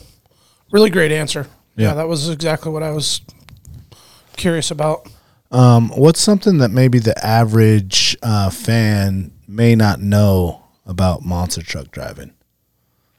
I mean, Well, people think that I don't know. I mean, there's different different things. People who doesn't know anything about Monster Jam trucks or anything, like I said, the first thing they will think is there's a redneck hillbilly show event. Yeah. And they're Yeah. all called Bigfoot. It- yeah, and and and and that's totally not what it is. Um, I, it's it's it's different. I mean, Monster Jam is trying to grow to so many uh, cultures, to so many types of markets that it's it's hard to tell like what people don't know or what should know about our events. You know, it's definitely a family event bit, uh, uh, uh, show that all of us drivers we're passionate about what we do uh, and we're trying to push the limits in this truck and we get excited about the reaction of the fans that come to our event Yeah. so we look forward to make a connection with every fan get them to get involved with us because we want that connection because that's what motivates us to to do what we do and without them without the fans without everybody who is involved uh, we wouldn't be what we are Yeah. Good answer. Very. Um, what are some other stuff that you're into as far as Alaska? We talked about snowboarding. Obviously, you were doing the bike riding. I saw your Instagram today. You're out ice skating. Yeah. Um, what I- I mean, there's so much to do in Alaska. Have you done any uh, fishing or hunting or anything like that? You know, I, I haven't done any fishing yet, and I haven't done any hunting. Uh, hunting is something that in Costa Rica we don't grow up with the hunting part. Um, I want to do it. I want to. I want to experience it, but it's not something that really grows in my in my family in my blood. Like, hey, hunting the way that in the United States the hunting culture is. Uh, Costa Rica actually hunting is illegal now. Uh, really? it, we protect all the animals. It's a it's it's a reserve for the whole world. We have a lot of animals. Just the jungle. Yeah. So so it's it's illegal to do hunting down there. I mean, there's deer and there's a few animals you can. There's a lot of wildcats and stuff. But that's why the people were killing the wildcats instead of just the deer. So so that's where like Costa Rica became like like not allowed to really hunt. So that we I don't see it that often. But uh, when it comes to Alaska, man, uh, I've been doing a lot of mountain bike trails. I did a triathlon in uh, Dago River Triathlon a couple of years ago. Oh, good for you. Uh, one thing that we love to do is camping. I mean, me and my sister, we always love to Yeah. go camping everywhere we can. Um, I had the opportunity to travel quite a bit uh, wi- in the state of Alaska into remote areas, villages, do, working for telecommunications. Uh, I used to work with uh, PCN, Pacific uh, Construction North. Uh, Eric Phillips was my boss, and he gave me the opportunity to be able to travel around the state to a lot of places that I would never expect me to go there. Dry villages and stuff. It's like I, me, a new new person here in Alaska. I've been to places that not even people who live their whole entire life here Yeah. have been to. Oh, for sure. So so that was a very cool experience. I mean, uh, Whittier, I got invited by uh, for a couple weddings there in Whittier from one of my friends, you know, and uh, I don't know, I just Alaska is amazing. There's no words to describe it. When when you put him in the spotlight like that about Alaska, it's like hard to to say it because Yeah. I love so everything about it. I love everything about it. it. One thing they thought Alaska taught me was if you snooze, you lose. Here Mm. are, are you know, it's summertime when there's daylight. I mean, I remember Mm. coming back from working 14 hour uh, day, and I'm tired and like the normal things. Like I want to be lazy and just be in my couch and not do anything. But here, you got to take advantage of it. Yeah. You got to get Yeah. out there. You got to take advantage of the few hours of daylight that you have because when they're here, you got to take advantage of them because then it gets dark. Like right now, you know. So so I learned that about here. It's like you have to really get out there and get going and constantly be on the move. And if you are on the move, you're gonna relate with good people. You're gonna meet new people. There's always a lot of people wanting to do cool activities. Yep. So so you have to make the, your decisions. You want to say be complaining and say, "Oh, I'm tired. I'm gonna stay home." Yeah, you can do that, but you're gonna miss out on all the fun stuff. That's happening. right. That's right. That's right. That's a, great, that's a really great point. Yeah. Because you, you, it's easy to do that, and then all of a sudden summer's over, or there's only like one nice sunny day Yeah. in a week. There's only one good Prince William Sound flat calm day, and you're like, oh, well, I'll try it for the weekend, Right. and then a storm comes in. Yeah. You ain't going fishing now. Right. You snooze, you lose. Right. Yeah. No. Snooze, It gets to this point where you're like, oh man, there's too many cool things and I don't have enough time. Like, Yeah. I think that's the Yeah. problem of everybody here. You know, our summers, our summers are too are too short to be able to do all the things that we want to do. that's right. Yeah. That's right. That's Well, and right. after your tour's over, uh, pretty much in July. yeah. So, are you now disconnected from Monster Jam, maybe like debrief for a little bit, and then do you get to come back to Alaska for the rest of the summer after that? I, I mean, I get to come to Alaska and maybe spend two, two, three weeks, and then go out for one weekend. Okay. that's kind of the way it goes. Okay. uh, but still, I mean, we're still pretty busy even on the off season. I mean, Yeah. we say we say the season is the first quarter, and it's no longer a first quarter; it's all year round. Yep. and it's only going to get busier. Yeah, So that's a good thing for me. it is. Uh, I mean, who, who knows how long I'm going to be able to stay here in Alaska forever? Sure. I mean, I'm sometimes I see it. I'm spending four or five hours extra on a plane each weekend. You know, when I could be flying, I don't know, let's say Houston and fly two hours, and I'll be in my house. Yeah. Uh, sometimes I, I consider that part, but then I look at all my friends and all the things that there is to do here in Alaska that it's hard to put it in the scale and Sure. figure out what you really want to do. And then I got Costa Rica on the other side, pulling the other side of the, of the balance. Is like, ah, I don't know what to do, man. I mean, yeah, I You wish I could good. split myself and live in all places at the same time. There you yeah, go. yeah. There you Keep moving. Pura vida. That's that's right. The Pura Vida life. It's paradise. Well, thank you for coming in and chatting with us and, and sharing all your um, knowledge on this amazing sport that you're involved in. Yeah. Um, your love for Alaska is just shining through your smile. Um, so thank you for like, I mean, even on your Instagram, you put Alaska as the thing, you know, as where you could put Costa Rica, you could put all these other places, but you decided to say Alaska. Uh, well, thank you very much for having me. I mean, uh, one thing is Alaska is my place. I feel like an Alaska, and I know I'm new. Some people might get offended about that because, like, I'm new to, to but I feel like one one more. Uh, my friends obviously welcome me welcome me here. Uh, it was it was such a great experience, and I'm like happy, and I want to see how I can get more involved on growing. I mean. Uh, on the motorsport industry, I feel very happy. I met Keith McGee, another Alaskan driver uh, in the NASCAR industry. You know, him and I we became good friends since then. We actually been constantly in touch and what's happening on each on each tour. Uh, so I feel like Alaska has a lot of uh, talent. I wish to be able to help uh, to push this talent out more to get more exposure and and the industries out there. I feel like we there's so much talent here, but there's not enough guidance to to take Sure. them to to that next level. Yeah. Yeah. We probably have better better talent here than anywhere else, but nobody really gets to become somebody. Yeah. So so that's one thing that I feel like Alaska's missing is missing somebody hungry to come and fish some talent out of here. Nicely, well said, man. Yeah. And thanks for your appreciation for for this place.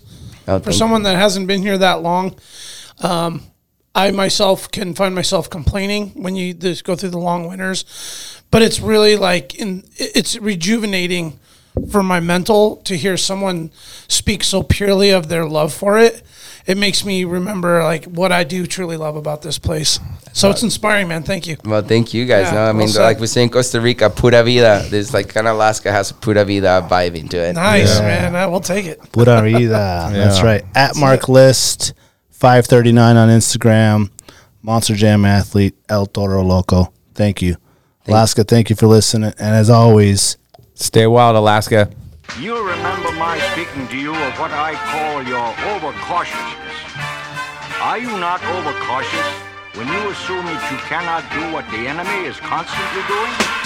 the Alaska Wild Project podcast is brought to you by the following sponsors. Barney's Sports Chalet, supplying hunters with the best hand selected gear since 1963. The exclusive home of frontier gear built for the rugged Alaskan terrain.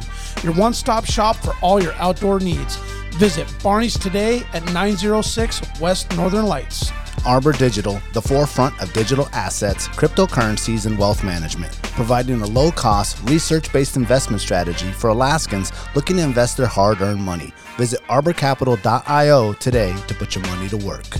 Tailored Restoration 24 hour emergency home services, helping Alaskans restore their dreams since 1972. Services include fire, water, mold, post emergency cleaning, repair, and remodeling. Give them a call in Anchorage, Eagle River, Mat-Su, or Fairbanks. Hit them up at tailoredrestorationalaska.com. Total Truck and Alaska Overlander, Alaska's premier supplier for custom automotive accessories and overlanding products, providing all inclusive rental vehicles and trailers custom outfitted to explore the Alaskan backcountry with a unique and convenient traveling experience. Serrano's Mexican Grill, two locations, one on Tudor, one on Northern Lights. The Northern Lights location has their new tequila bar. Check it out. Also see their daily specials at serranosmexicangrill.com.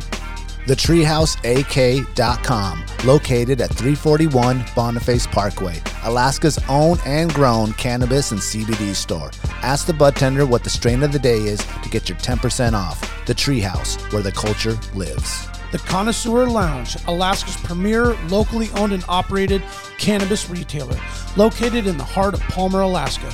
Their cultivated products include Snowcap Romance, Aurora Haze, Superglue, and much more. Find them at theconnoisseurlounge.net.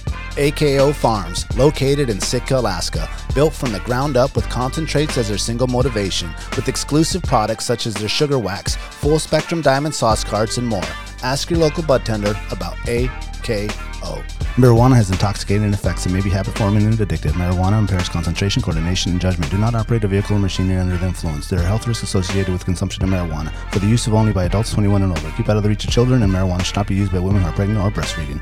The Bait Shack, located on Ship Creek upstream of the bridge. Can't miss the bright red shack. They are the go to fishing gear rental and guide service on Ship Creek.